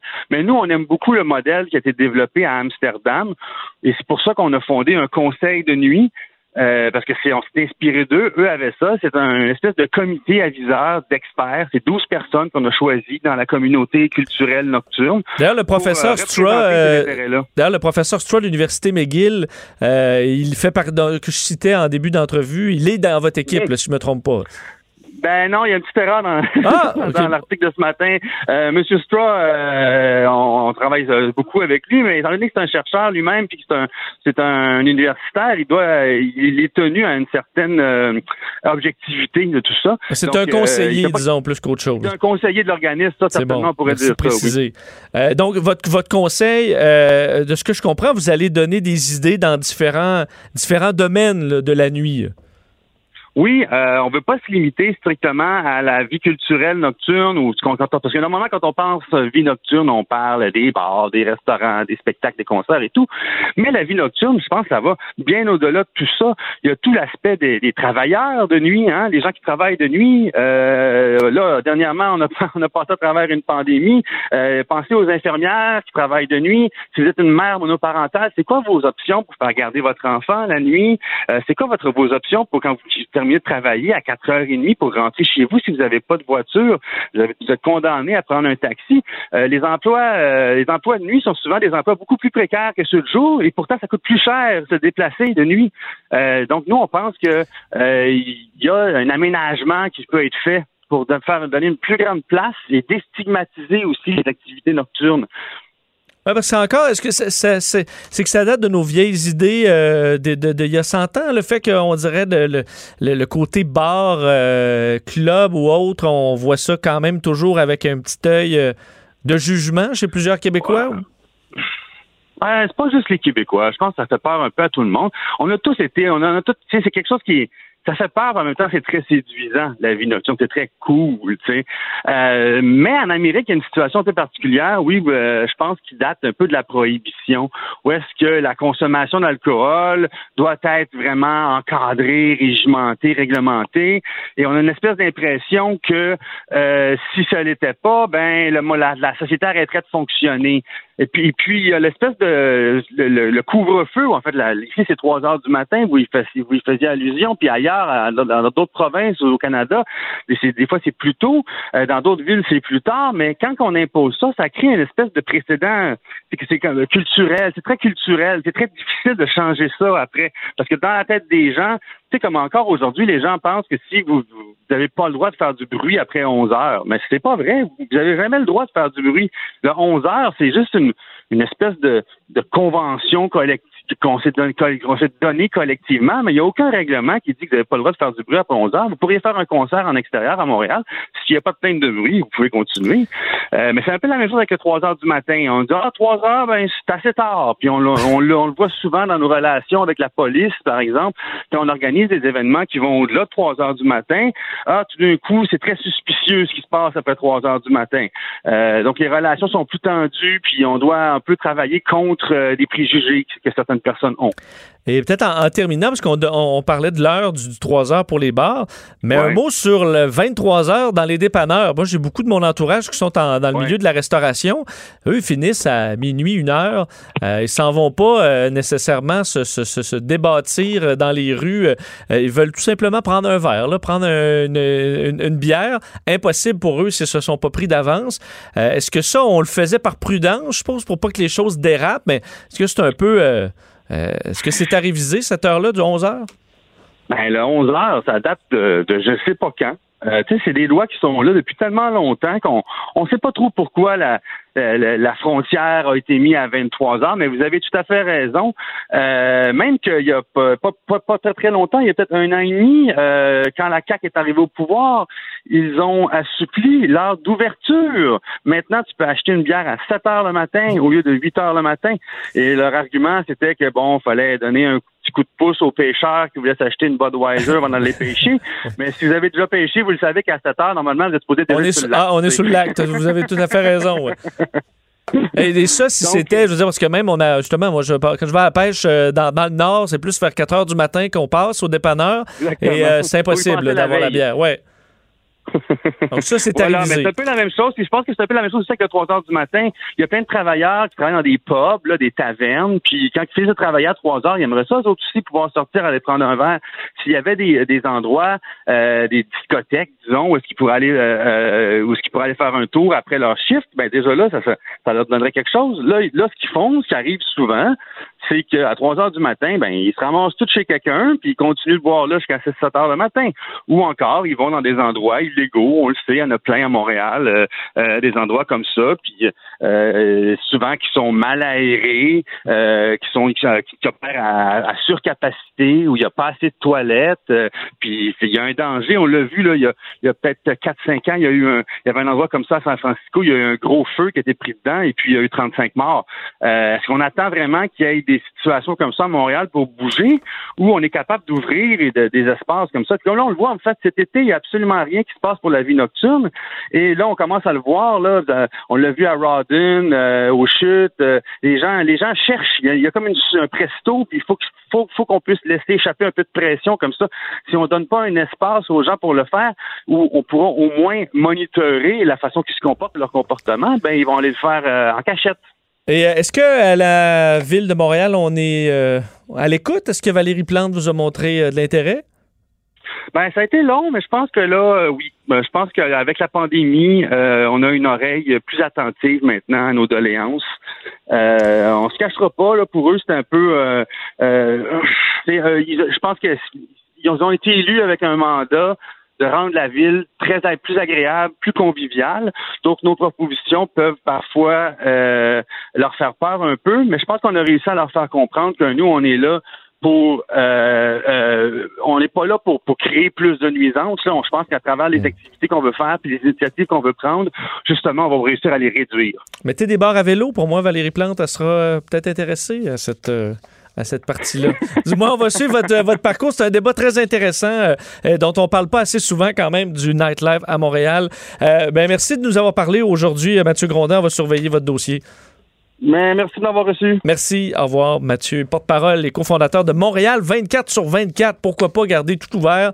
Euh, tout ouvert. Ce qui, ce qui a le goût d'être ouvert. Question d'avoir un peu de vie nocturne. Se coucher quand même à 4-5 heures l'été en juillet quand il fait beau. Au moins une couple de fois. Ça fait mal à personne. On revient. Vincent Dessureau. La seule émission de radio qu'on aimerait swiper à droite. Vous écoutez Vincent Dessureau. Beaucoup de petites nouvelles rapides sur la COVID-19, mais euh, majeures quand même dans les euh, dernières heures. Vous vous rappelez qu'on a 49 nouveaux cas au, Québec, 7 nouveaux décès, euh, mais un possible cas à l'Assemblée nationale du Québec. C'est ce qu'on a appris plus, tôt aujourd'hui du Parti libéral du Québec. Un employé, je vérifiais, là, c'est un non, un non élu, c'est ce qu'on sait, mais un employé avait des symptômes de la COVID-19 euh, ce matin et se fait tester. Alors, on dit du côté du Parti libéral que toutes les mesures sont prises euh, et qu'on est en contact avec la direction de la santé publique pour la suite des choses. Alors, on va surveiller le dossier. On apprenait également euh, que Novak Djokovic, même un des, euh, euh, des les plus populaires du monde, testé également positif à la COVID-19.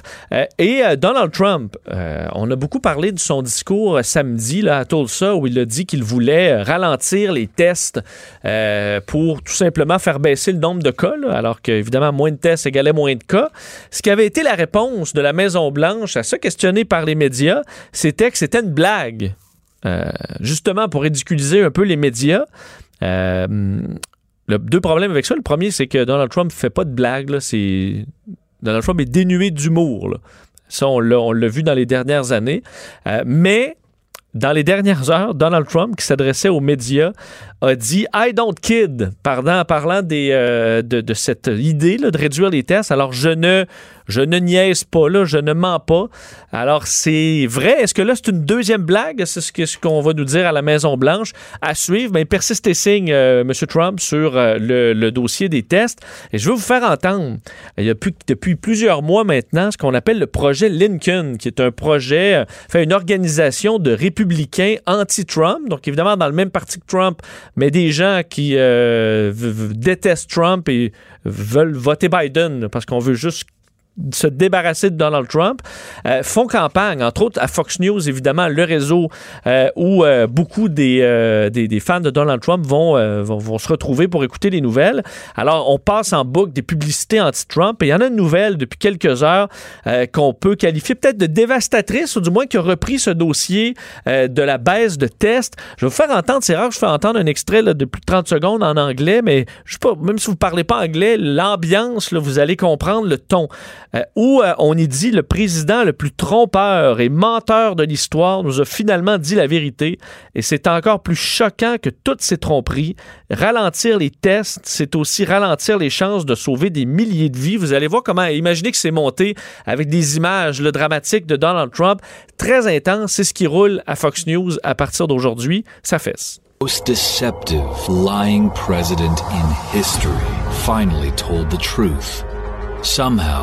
it was more shocking than all his deceptions. When you do testing to that extent, you're going to find more people, you're going to find more cases. So I said to my people, slow the testing down, please. Slow the testing down? Slow down our chance to save tens of thousands of lives. Slow down our understanding of where COVID is and how it's spreading. Slow down the steps to reopen the economy. Every single expert told him to test more and test faster. And now we know his Oh, response. slow the testing down, please. That's why this November, more than ever, the choice is clear. It's America or Trump. Hein, c'est quand même intense. Euh, donc, ça dit, euh, évidemment, en novembre, plus que jamais, c'est l'Amérique ou Trump. Et ça, c'est pas les démocrates, ce sont des républicains euh, qui, font cette, cette campagne massive depuis quelque temps. Faut dire qu'il y a des gros bonnets du Parti républicain et certains qui, qui, ont, qui ont de l'argent aussi et des moyens. Alors, c'est ce qui va rouler dans les, dans les prochains jours. Est-ce que ça va ébranler la base de Donald Trump qui, pour l'instant, semble inébranlable? Ben, on verra à suivre. On revient, on parle à Steve euh, Fortin et on va parler des souvenirs de Saint-Jean. Vous en avez sûrement des assez épiques. En aurez-vous euh, ce soir? Probablement pas. Alors aussi bien se remémorer quelques souvenirs. On fait ça avec lui au retour. Vincent Dessureau. Passionné d'actualité et d'aviation. Bon, il pilote pas seulement un avion, il pilote aussi une émission. Vincent Dessureau, Cube Radio.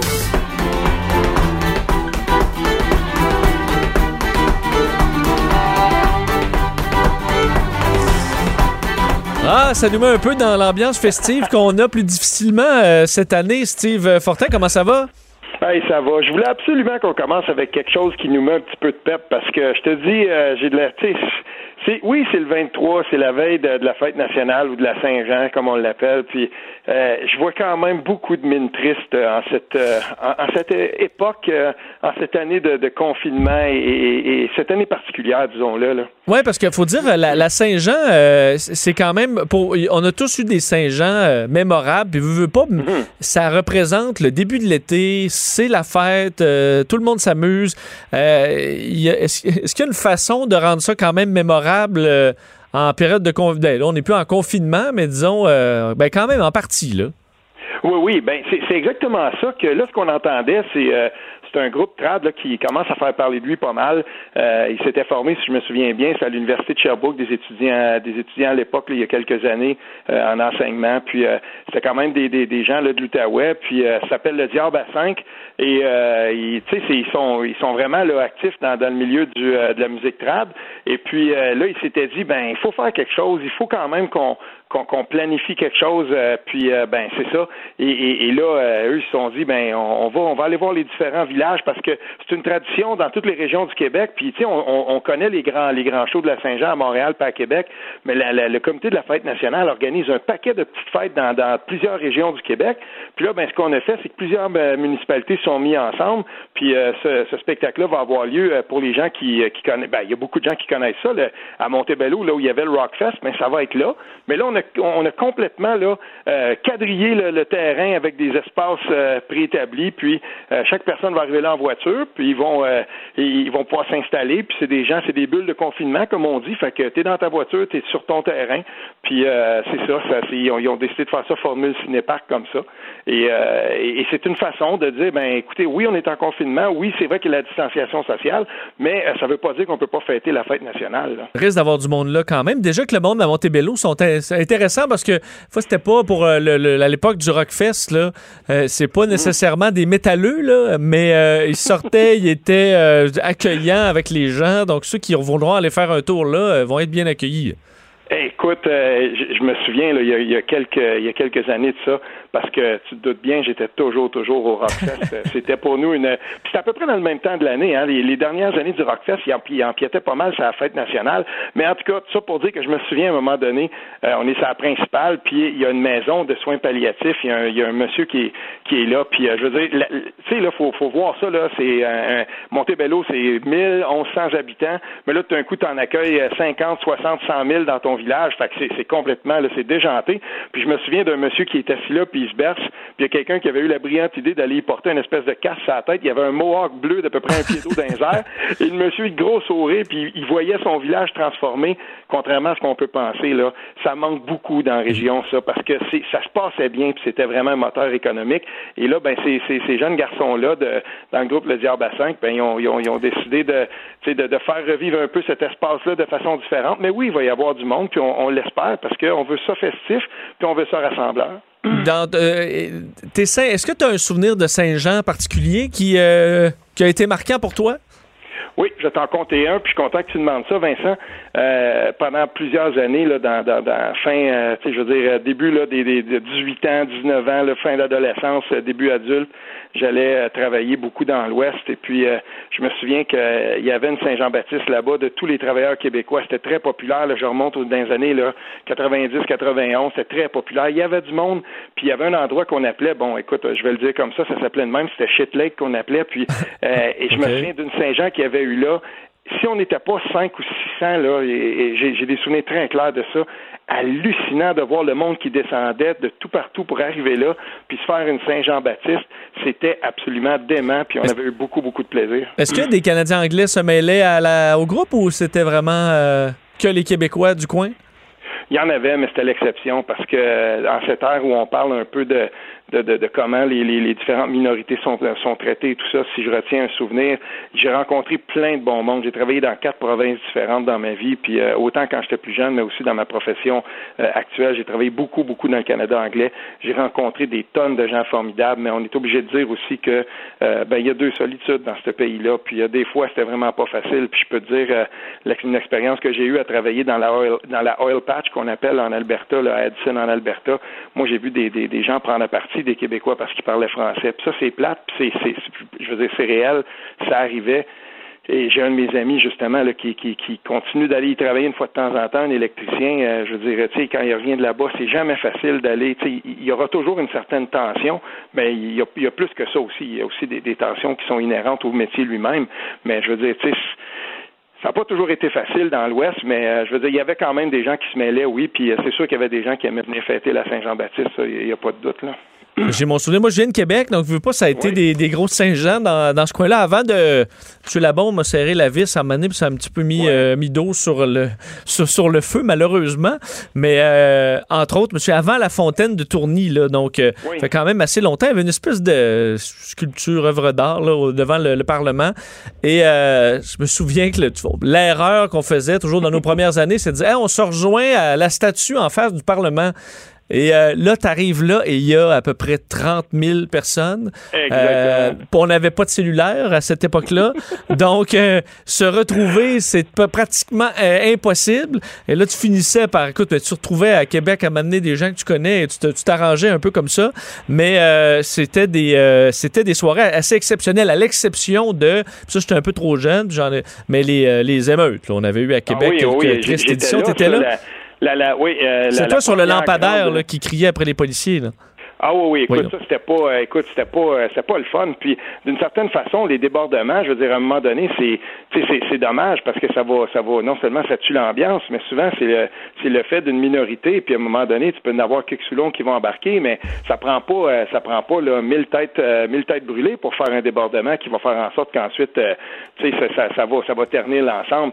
Mais les, les fêtes de la Saint-Jean, c'est drôle parce que depuis que je suis euh, depuis que je suis parti de Montréal puis que j'habite en région, ça fait une quinzaine d'années, euh, je me suis aperçu à quel point c'est intéressant de voir à les, les, jeunes qui reprennent ça puis qui sont vraiment impliqués puis qui veulent qui veulent la faire la fête, qui vont euh, qui, vont qui, vont dire ben non non c'est important, il faut le faire, il faut que nos villages rayonnent et puis euh, on a une clip justement, j'en ai parlé avec Samuel Sabourin qui qui joue de l'accordéon dans ce groupe-là, on va l'entendre, il nous explique pourquoi cette fête là. On l'écoute. Ben, la, Saint-Jean, c'est toujours été pour nous, en fait, quelque chose de très rassembleur. On a toujours joué des Saint-Jean-Baptiste depuis qu'on joue de la musique. Donc, euh, pour nous, pour nous c'est vraiment important. Pour le peuple québécois, pour mhm. notre identité, euh, c'est vraiment important. Mais nous, quelque chose que le Diorba 5 qui est fort pour nous, on, est du bon qui aime ça organiser des trucs. fait que nos lancements d'albums, que ce soit des spectacles, euh, on a organisé des trucs. Puis, tu sais, on n'est pas des, des gars qui ont, qui ont des cours là-dedans, mais à chaque fois, on est on, des fois, on peut se prendre dernière minute, un peu comme la Saint-Jean, mais à chaque fois, on, dirait qu'on est comme tout le temps satisfait, puis euh, on sent l'effervescence, comme là, justement, on était à la veille. c'est le fun pour nous d'organiser des trucs. Cette, fois-ci, euh, euh, vraiment bravo à Rémi et Éloi qui ont organisé beaucoup, beaucoup, beaucoup la Saint-Jean. Mais pour nous, je pense que l'idée d'organiser ça, on a tout embarqué pour faire plaisir aux gens, puis nous, ça nous fait plaisir. là, là c'est cette, cette gang-là Euh, en l'espace de trois ans, ils ont réussi à rassembler trois fois 1000 personnes pour des spectacles de musique traditionnelle, dont l'année passée, la première édition d'un festival trad qui est inspiré d'un autre qui est une institution au Québec, le Festival de mémoire et racines de Saint-Charles-Borromée, Joliette. Et puis, euh, c'est là qu'eux ont eu la piqûre. C'est intéressant de voir que la musique traditionnelle s'est propagée et qu'elle vit aussi en dehors de, des moments dont on l'entend, dont on l'entend le plus, pendant lesquels on l'entend le plus, oui, dans le temps des fêtes et tout ça, mais euh, c'est aussi un bon moment pour les musiciens. Et quand je leur ai parlé, Vincent, ils m'ont expliqué quelque chose c'est difficile pour les musiciens, puis c'est difficile pour les musiciens dans tous les domaines euh, en ce moment, en temps de pandémie. Donc, de voir qu'il y a un paquet de monde, il y en a plus qu'un des shows comme ça dans le Québec, et c'est la même chose à Trois-Rivières quand ils vont voir le spectacle à Saint-Jean-Baptiste. Il y a des, tu sais, les musiciens vont être, euh, ils vont être payés, puis on se rend compte qu'on crée quand même quelque chose avec ça, puis il faut que la machine reparte. Puis je suis bien content pour ça. Et à soir d'ailleurs, ils vont être avec euh, d'autres amis du coin qui s'appellent les Mountain Daisies, qui sont bien connus au Québec et qui sont partout et qui ont un spectacle où ils prennent des, des artistes connus, puis ils vont là, ils vont les rendre un peu plus country. Moi, j'ai vu leur show avec euh, Marc Hervieux, euh, entre autres, c'était phénoménal. Donc, euh, c'est une belle, une belle initiative régionale, en tout cas. En terminant, parce que certains vont, vont dire que dans les, fait, depuis plus depuis des décennies même, la, Saint-Jean a pu être, un peu monopolisée par des, des, discours indépendantistes et mm-hmm. la souveraineté. Est-ce que cette année, on peut on mettre ça de côté dans la mesure où on a vécu une crise tout le monde ensemble, confiné au Québec. On a, euh, disons, eu des, de grands échecs. On a eu des victoires aussi. Est-ce qu'on peut juste mhm. célébrer euh, euh, notre province et notre nation aujourd'hui en laissant ces autres débats de côté? Moi, je suis pas d'accord avec ça que la, Saint-Jean, ça devrait être uniquement l'affaire des indépendantistes.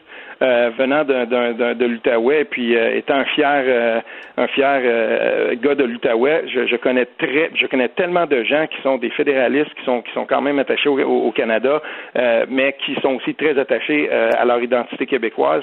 La fête nationale, c'est la fête de tous les Québécois. Que tu sois arrivé ici il y a quelques mois, puis que ce soit ta première Saint-Jean, ou que tu sois que tu sois né ici, puis que de, de, comme on dit, de très vieille souche. Moi, ça, ça me dérange pas. j'ai toujours aimé la Saint-Jean à Montréal quand j'arrivais, par exemple, dans le parc Maisonneuve, puis je voyais, tu sais, je sais pas, moi, 70, 100 000 personnes, puis c'était des gens de tous les horizons et qu'ils tenaient le drapeau québécois. Pour moi, ça, c'est une réussite. Et, et moi, je veux pas savoir pour qui tu votes, mais en cette journée-là, euh, c'est une journée inclusive, puis on dit aux gens, si tu te sens québécois, et, peu importe à quel degré, ça, c'est pas important, mais tu es au Québec, il y a une nation ici, puis il faut le rappeler, ça, cette nation québécoise-là, elle a besoin de tout le monde pour fleurir. Fait que euh, moi, ça, c'est, je, me, je me suis jamais embarrassé de ça. Puis ici, moi, je peux dire que je, il va y avoir des gens de tous les horizons politiques, mais euh, il y a une chose, par exemple, ils sont tous fiers d'être québécois, puis on va être là, puis on va célébrer ensemble. Ben, c'est dit. Euh, Steve, merci beaucoup. On pourra se rendre euh, pour euh, fêter sa Montebello, donc oui, ce soir. On... Montebello ce soir. Puis, en tout cas, félicitations à cette gang-là. Ça fait travailler toutes les autres. Ça fait travailler la gang de ProSon aussi, la lactée. On repart un peu la machine et que ce soit ici ou partout dans le Québec, faites attention à ça. Portez attention à ça parce qu'ils ont besoin de travailler, ces gens-là. Bon, on les écoute un peu en allant à la pause. Ah merci, Steve. Bonne Saint-Jean. On se reparle jeudi. Oui, toi aussi.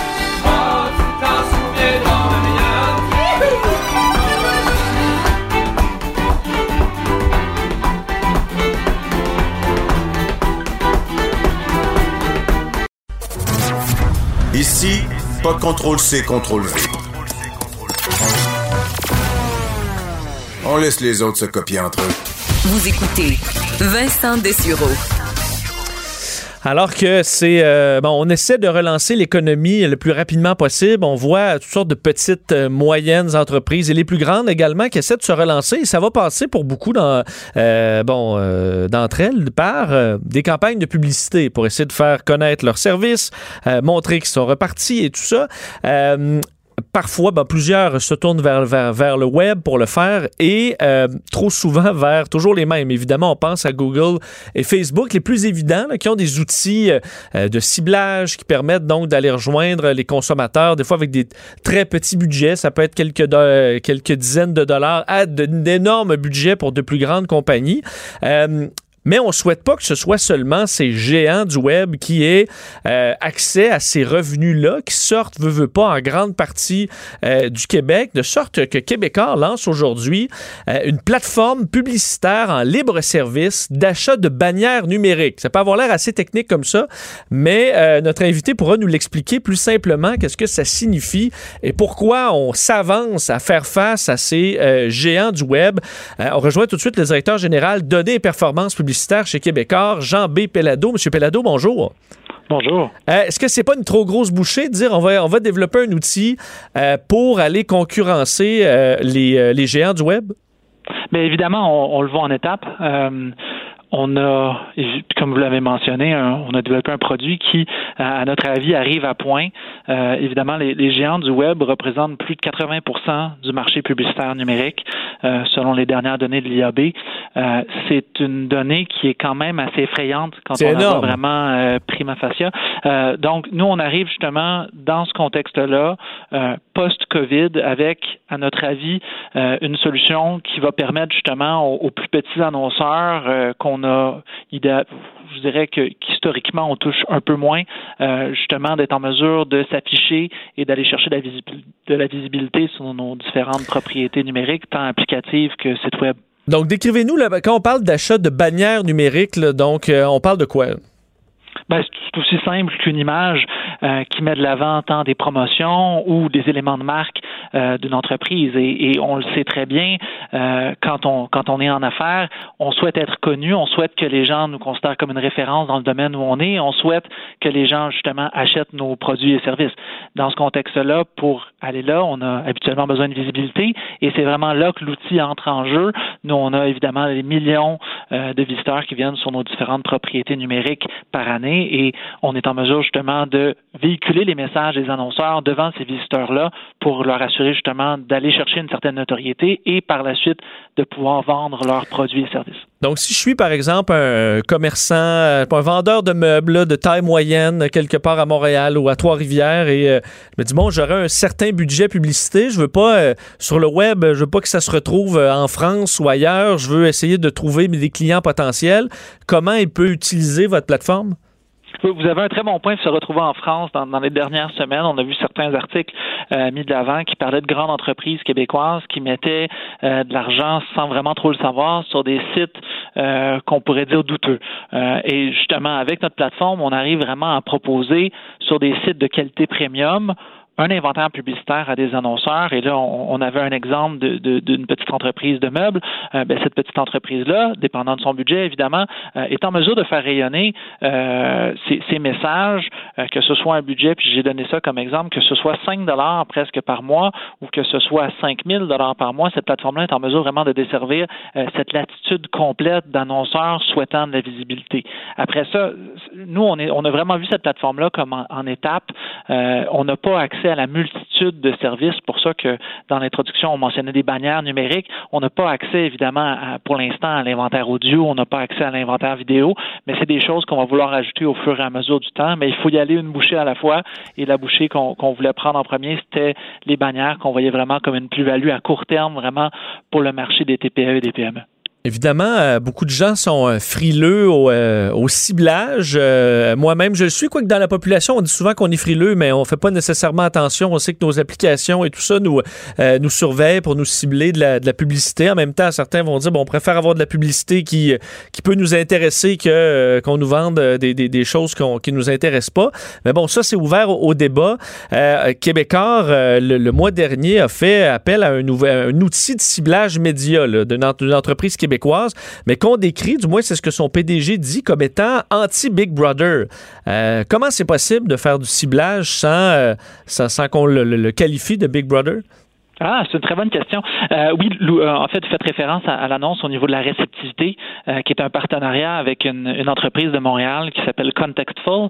Euh, c'est ce que cette entreprise-là fait, c'est elle utilise de manière anonyme le contexte d'un appareil mobile pour cibler des publicités. Donc, en aucun cas est-ce qu'ils utilisent une historique de navigation, en aucun cas est-ce qu'ils utilisent des informations spécifiques à l'appareil. Ils sont vraiment en train de, de, de, de révolutionner, à mon avis, le, le contexte dans lequel une publicité apparaît. Donc, un exemple classique euh, qui, à mon avis, est, assez simple, c'est si quelqu'un est en train de marcher dans la rue, clairement, sa réceptivité publicitaire n'est pas la même que si cette personne-là était euh, à la maison en train de souper, en train de lire des recettes euh, sur, son, sur son mobile. Et donc, évidemment, la publicité dans ce contexte-là serait différente pour les deux personnes. Peut-être qu'une publicité est plus adaptée pour la personne qui marche et une autre publicité est plus adaptée pour la personne qui est, qui est vraiment chez elle en train de regarder son téléphone de manière fixe. Donc, ce que, ce que la réceptivité souhaite faire, c'est vraiment justement livrer cette bonne publicité-là à la bonne personne pour, d'un côté, pour l'annonceur, lui assurer une performance supérieure, mais également pour le visiteur d'assurer que ces informations soient les plus privées possibles. En terminant, parce que je disais en ouverture, euh, les, beaucoup de commerces vont, euh, vont se tourner vers la publicité. En même temps, je ne suis pas un expert. Euh, est-ce que c'est ce que vous évaluez? On voit qu'évidemment, dans, les médias et partout en publicité, on a vu beaucoup de clients qui, ont pris une pause parce que tout simplement leur commerce était fermé. mais le budget étant plus rare, est-ce qu'on on va couper dans la publicité ou on n'aura pas le choix de passer par la publicité pour aller retrouver nos clients, selon vous? Certainement, il y a des entreprises qui, ont fait des coupures dans leur budget. Euh, et, de l'autre côté, il y en a d'autres qui ont décidé justement d'ajouter à leur budget. Je pense que ça dépend de leur stratégie, ça dépend des produits qu'ils ont à mettre de l'avant, ça dépend du contexte euh, et de l'impact qu'ils ont vu euh, dans la crise qu'on a vécue et qu'on vit encore. Euh, à un certain point, je pense que c'est là qu'on arrive. Nous, ce qu'on a fait avant d'arriver avec le produit qu'on lance aujourd'hui, on a fait des tests. On, s'est mis en partenariat avant de lancer le produit avec cinq PME locales qui ont justement des produits à vendre de manière numérique euh, une qui s'appelle Jibou, euh, qui, met, euh, qui, qui, commercialise tant des bandeaux que des tucs. Une autre qui s'appelle Horace, une, bijouterie numérique, si on, si on veut l'appeler ainsi. Une autre qui s'appelle Mousse, qui vend des vélos sur le web, tout, tout basé au Québec. et ce qu'on a vu dans les tests qu'on a fait avec eux, c'est que vraiment concrètement, on est en mesure de leur amener des visiteurs qualifiés qui acheter les produits spécifiques de, de la marque, de ces marques-là en question. Et je pense que dans ce contexte, dans le contexte actuel, ces marques-là, justement, voyaient évidemment une recrudescence des achats numériques, mais également beaucoup moins d'achats physiques en magasin. Certaines de ces entreprises-là ont, des espaces physiques et commercialisent des produits physiquement. Et ce qu'on voit vraiment, ce qu'on a vu, c'est vraiment que ça les a aidés à euh, faire, je dirais, ce pivot-là euh, vers le numérique et d'aller chercher justement des ventes commerciales sur leur site. Euh, et dans ce contexte-là, je pense qu'il y a beaucoup d'entreprises qui sont dans ce contexte-là euh, de, de, pivot vers le, cybercommerce, mais également des entreprises locales qui ont pignon sur rue, qui veulent justement ravoir des gens dans leur magasin. Et je pense que dans ce contexte-là, évidemment, la solution qu'on lance aujourd'hui est vraiment pile dans, ce créneau-là pour les aider à aller chercher la performance qu'ils souhaitent. Si des entreprises, des entrepreneurs nous écoutent et veulent, euh, veulent utiliser ce nouveau guichet, ils font quoi? C'est québécoisid.com baroblique guichet. Bon, alors ils pourront aller explorer les, euh, les options et faire des tests peut-être, parce que vous dites on a le choix du budget, on peut faire quelques tests, voir si, euh, si on a une bonne réponse et ensuite ben, euh, ajuster. Monsieur Pellado, merci d'avoir été là. Merci beaucoup. Merci beaucoup. Bon succès avec cette plateforme. C'est Jean Pellado, directeur général. Données, je vais le dire, hein, données et performances publicitaires chez Québécois. On revient dans quelques secondes. Vincent Dessureau, passionné d'actualité et d'aviation. Bon, il pilote pas seulement un avion, il pilote aussi une émission. Vincent Dessureau, Cube Radio.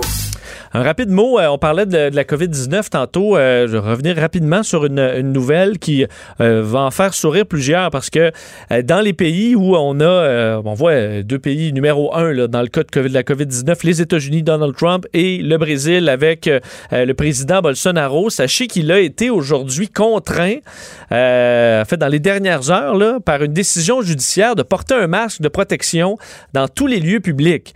ça, quand tu te fais revirer de bord, par ton système de justice et que tu es le président, c'est un peu gênant. Euh, arrêt donc rendu hier soir, euh, le juge Renato Borelli a décidé qu'une amende de 2000, enfin là, euh, donc ça équivaut à 500 dollars, un peu plus de 500 dollars canadiens. donc une amende serait infligée à M. Bolsonaro, chef d'État, s'il apparaissait à nouveau en public sans son masque. Euh, qui est exigé parce qu'il y a un décret en vigueur dans le district fédéral de Brasilia, donc euh, pour l'obligation du masque dans les lieux publics. Le président l'a mis et pas mis, là, très inégal. On sait que Bolsonaro a beaucoup douté de la pandémie, négligé la pandémie, a même il y a quelques jours disait aux Brésiliens de filmer leurs hôpitaux pour prouver qu'il y avait beaucoup moins de cas qu'on le disait. alors là, ben, il se fait virer de bord le juge qui disait le président a l'obligation de respecter les lois ainsi que d'assurer le bien-être de la population et par conséquent d'adopter les mesures sanitaires pour éviter la propagation du nouveau coronavirus. Euh, alors, une décision euh, particulière des avocats. C'est un avocat, d'ailleurs, qui avait déclenché cette euh, qualifiant la conduite de Bolsonaro d'irresponsable. et bon, alors plusieurs Brésiliens, il faut dire que ça divise le Bolsonaro encore des fidèles assez, intenses. Et la situation, malheureusement, qui se dégrade encore très vite au Brésil, une situation qui va être à surveiller comme celle aux États-Unis, bien sûr. Euh, on va se tourner vers le Québec parce que vous avez probablement vu ce sondage léger, euh, le journal aujourd'hui, qui montre la popularité euh, exceptionnelle de François Legault et de son gouvernement au Québec. On va en parler, ça et d'un autre dossier tout aussi intéressant avec notre chroniqueur politique Antoine Robitaille. Salut Antoine. Hey, bonjour Vincent, mais je t'écoutais sur la COVID. Là, ici à l'Assemblée nationale, il y a, il y a aussi une, une employée là, qui a été euh, qui avait des, euh, des, des, symptômes puis que qui a finalement euh, mis fin à une commission parlementaire. C'est ce que j'ai compris. on, on, parle, Antoine, de ce qu'on a comme information, c'est c'est pas une élue, là, mais c'est un membre du personnel du Parti libéral. C'est ça, exactement. Puis là, le premier ministre, euh, il n'a pas besoin de se faire tester, il paraît, parce qu'il n'y a pas de symptômes. En tout cas, depuis le début qu'on nous dit que même si on n'a pas de symptômes, il faut se faire tester parce que ça peut être asymptomatique. C'est difficile de se retrouver, hein? Oui, mais est-ce que M. Legault euh, se tient vraiment à l'intérieur de deux mètres des recherchistes du Parti libéral? oui, je pense que oui. oui, puis euh, il y a souvent un masque, tout ça, mais en même temps, je sais pas si tu te souviens de tes conférences de presse où il se toussait tout le temps dans les mains. Oui, oui, oui. Il oubliait une fois sur deux, puis après ça, il disait Ah oui, c'est vrai, faut que je le fasse dans le coude. Bon, mais d'ailleurs, c'est. pas à deux mètres vraiment de. M. Arruda, en tout cas. Et ça, euh, Antoine, ces, ces, petits écarts de conduite ou faux pas de M. Euh, Legault semblent pas avoir euh, ébranlé les Québécois parce que clairement, ben la population est derrière le gouvernement de la CAQ. Là. Exactement. J'ai l'impression que c'est un test de dopage qu'il faudrait faire passer à M. Legault. Pas un test de pas un test pour la COVID, parce que c'est son, son score est extraordinaire, 51% d'appui. Ça, c'est sans précédent, en tout cas depuis euh, Lucien Bouchard et la fin d'une autre crise, celle-là du verglas, qui avait été longue, qui avait touché moins de monde au Québec, parce que la COVID, ça touche tout le monde. Là. Tout le monde est potentiellement porteur. Donc, euh, on, sent que sur les résidences pour personnes âgées, les gens sont critiques. Hein? Il, y a, il, y a, il y a des gens qui... Euh, il y a 73 des gens qui, euh, qui sont qui disent que c'est pas une très bonne gestion. Donc, moins d'appui de ce côté-là. Mais est-ce que ce qui fait en que général, la gestion, ça passe très bien. Est-ce qui fait que ce, que ce qui passe quand même la pilule, c'est que les Québécois associent les problèmes en CHSLD à, à peu près tous les précédents gouvernements, donc euh, mettent pas ce poids-là entièrement sur M. Legault? Oui, euh, d'une part, puis d'autre part, je pense que c'est euh, Joseph Facal qui le disait bien ce matin. Les gens, tu sais, malgré les bévues, les incohérences, les gens ont, le sentiment que le gouvernement a fait de son mieux, puis était pris avec des vieux problèmes aussi effectivement qui sont peut-être causés par, par d'autres gouvernements, puis que ils sont conscients qu'à l'impossible, nul n'est tenu, que mais en même temps, quand on compare, et moi je pense que ça, là, c'est appelé à, à, être plus difficile à défendre le gouvernement, quand on compare le, score et le, le, c'est-à-dire le bilan du gouvernement en termes de nombre de morts et tout ça, de, là, ça va être difficile. Puis moi, je pense que c'est pour ça qu'on a eu un, remaniement hier, là, parce qu'il va y avoir des enquêtes là-dessus, parce qu'il y a peut-être une deuxième vague qui s'en vient. C'est pour ça qu'on a changé la ministre de la Santé, j'ai l'impression. Si on jette un coup d'œil au parti d'opposition, euh, clairement, euh, Antoine, il n'y a pas un effet Anglade euh, pour le Parti libéral. Est-ce que c'est est-ce que c'est inquiétant pour eux? Oui, ça, ça, devrait les inquiéter certainement. Puis ils doivent trouver une manière de, de se reconnecter avec l'électorat francophone. C'est pas évident. Moi, j'ai fait une entrevue là, avec Dominique Anglade sur la question du lac Meach. Le lac Meach, donc cet accord dans les années 80, et, et c'est comme une espèce de borne, ça, dans l'histoire, un seuil en bas duquel, constitutionnellement parlant, le Québec ne réintègre pas le, le Canada sur le plan constitutionnel M. Bourassa, euh, à l'époque, qui avait défendu Mitch, négocié Mitch, il, a toujours dit qu'il ne fallait pas descendre en bas de ça. Ben, Dominique Anglade, elle, tu vois, elle, a pris le discours, elle dit, moi, je suis totalement aligné avec la phrase, la fameuse phrase du 23, euh, du 22, euh, donc du 22 juin 90, qui disait quoi qu'on dise et quoi qu'on fasse, le Québec est une société distincte. Alors, elle essaye, tu sais, de, de se coller sur Bourassa, mais est-ce que Bourassa va être euh, plus qu'un slogan? Est-ce que les euh, c'est ça dans qu'il faut qu'ils mettent faut qu'elle mette un peu de chair autour de l'os là. Et c'est pas facile, mais en même temps, euh, tu sais, le comme le disait l'analyste Jean-Marc Léger là, de, de Léger Marketing, et, il disait c'est sûr que ce taux de le taux de satisfaction du gouvernement va descendre dès que les débats partisans vont reprendre. Puis je vais te dire, moi j'ai regardé les derniers euh, dernières périodes de questions, puis j'ai été impressionné par le barrage de questions de l'opposition sur la gestion de la pandémie avec de très bonnes questions. Donc, euh, on voit qu'on s'était gardé, Antoine, euh, vraiment de, pendant de longues périodes de trop critiquer le gouvernement, mais ça n'a pas été très long. Et M. Legault, qui semble vite excédé par les, euh, les, questions sur cette période-là, est-ce que c'était trop tôt? mais on sent que ça va, ça va rebondir assez vite là, au retour en septembre. Oui, exactement. Et, c'est pour ça qu'il y a eu un remaniement. Hein. Il faut changer les visages, montrer qu'on est, on va, qu'on veut rebondir, qu'on veut reprendre contrôle aussi de ce monstre, comme il l'a appelé, qui, est le système de santé.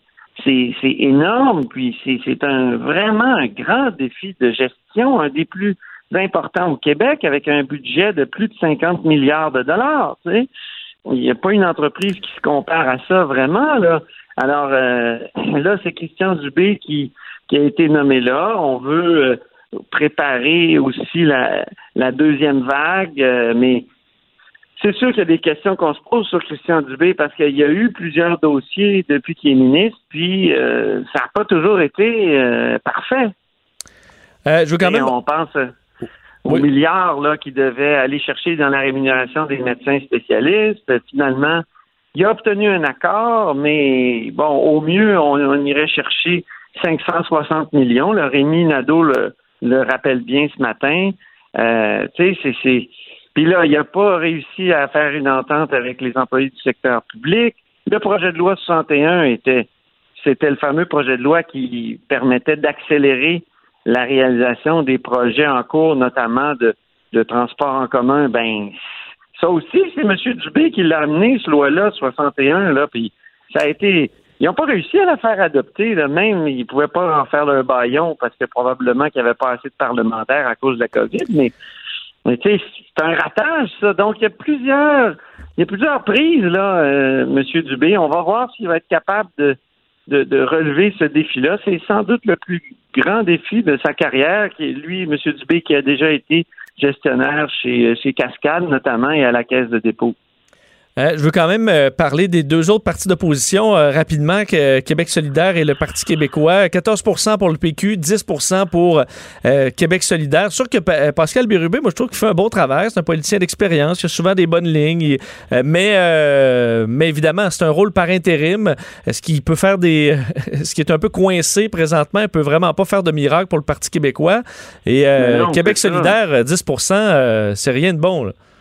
Ah, Québec solidaire, et moi, je trouve qu'il stagne vraiment. Là. Il devrait être déprimé de ce résultat-là, 10 euh, Puis, euh, quant au Parti québécois, il doit avoir hâte de changer de chef. Puis moi, comme, comme je, je, l'ai écrit récemment, j'ai vraiment l'impression, puis il y a des péquistes qui m'ont dit que j'avais raison, qu'ils envient le Parti libéral, parce que le Parti libéral a quand même pu mettre ça de côté, la course, là.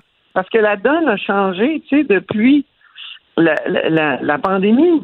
Avant la pandémie, on regardait la course au PQ, puis la course au Parti libéral, on se disait, mon Dieu, avantage PQ, c'est bien plus intéressant d'avoir les, les personnes qui, qui, qui voulaient devenir chef du PQ. Tu avais Guy Nantel, tu avais Sylvain Gaudreau, tu avais une possibilité d'avoir de bons débats. Euh, mais là, est arrivée la COVID.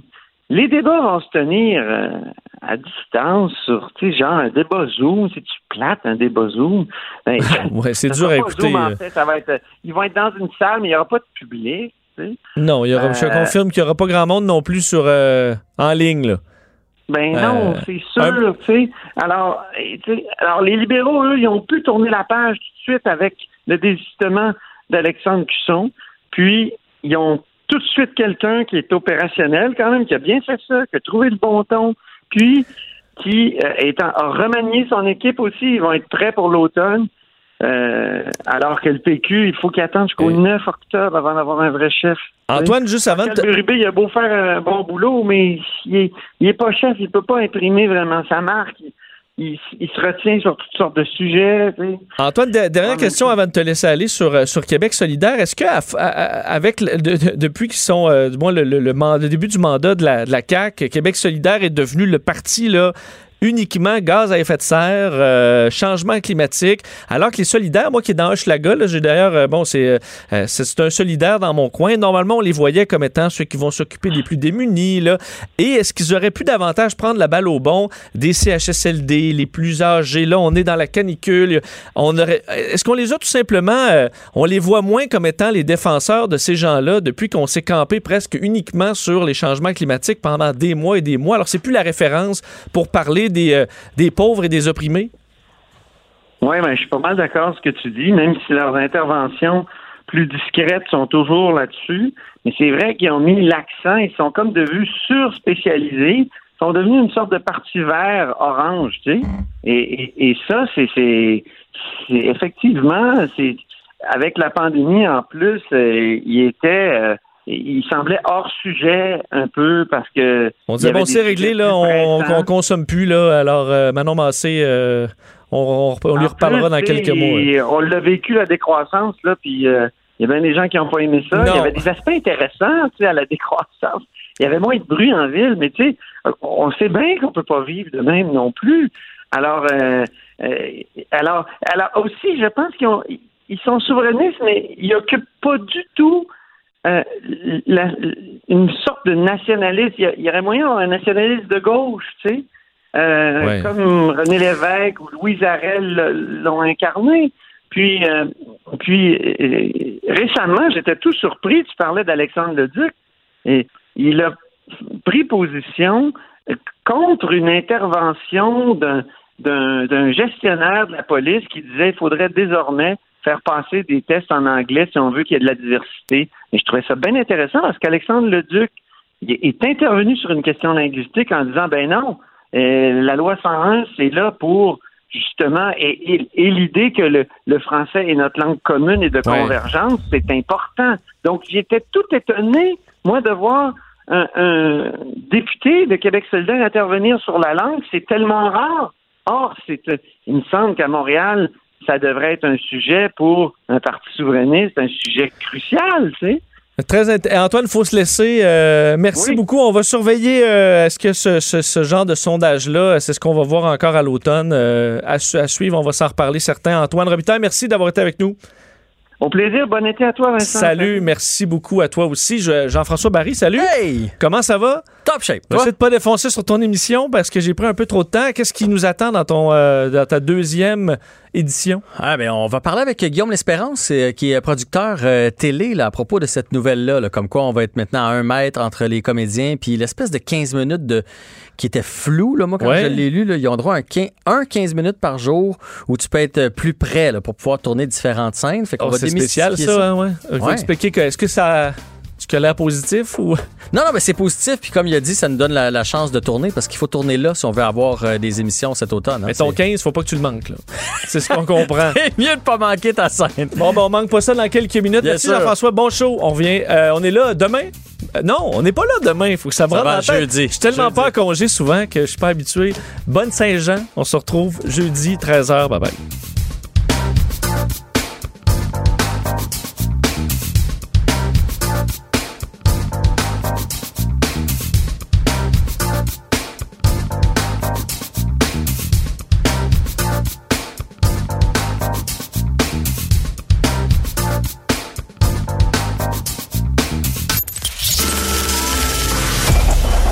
Cette émission est maintenant disponible en podcast. Rendez-vous dans la section balado de l'application ou du site cube.radio pour une écoute sur mesure en tout temps. Cube Radio, autrement dit. Et maintenant, autrement écouté.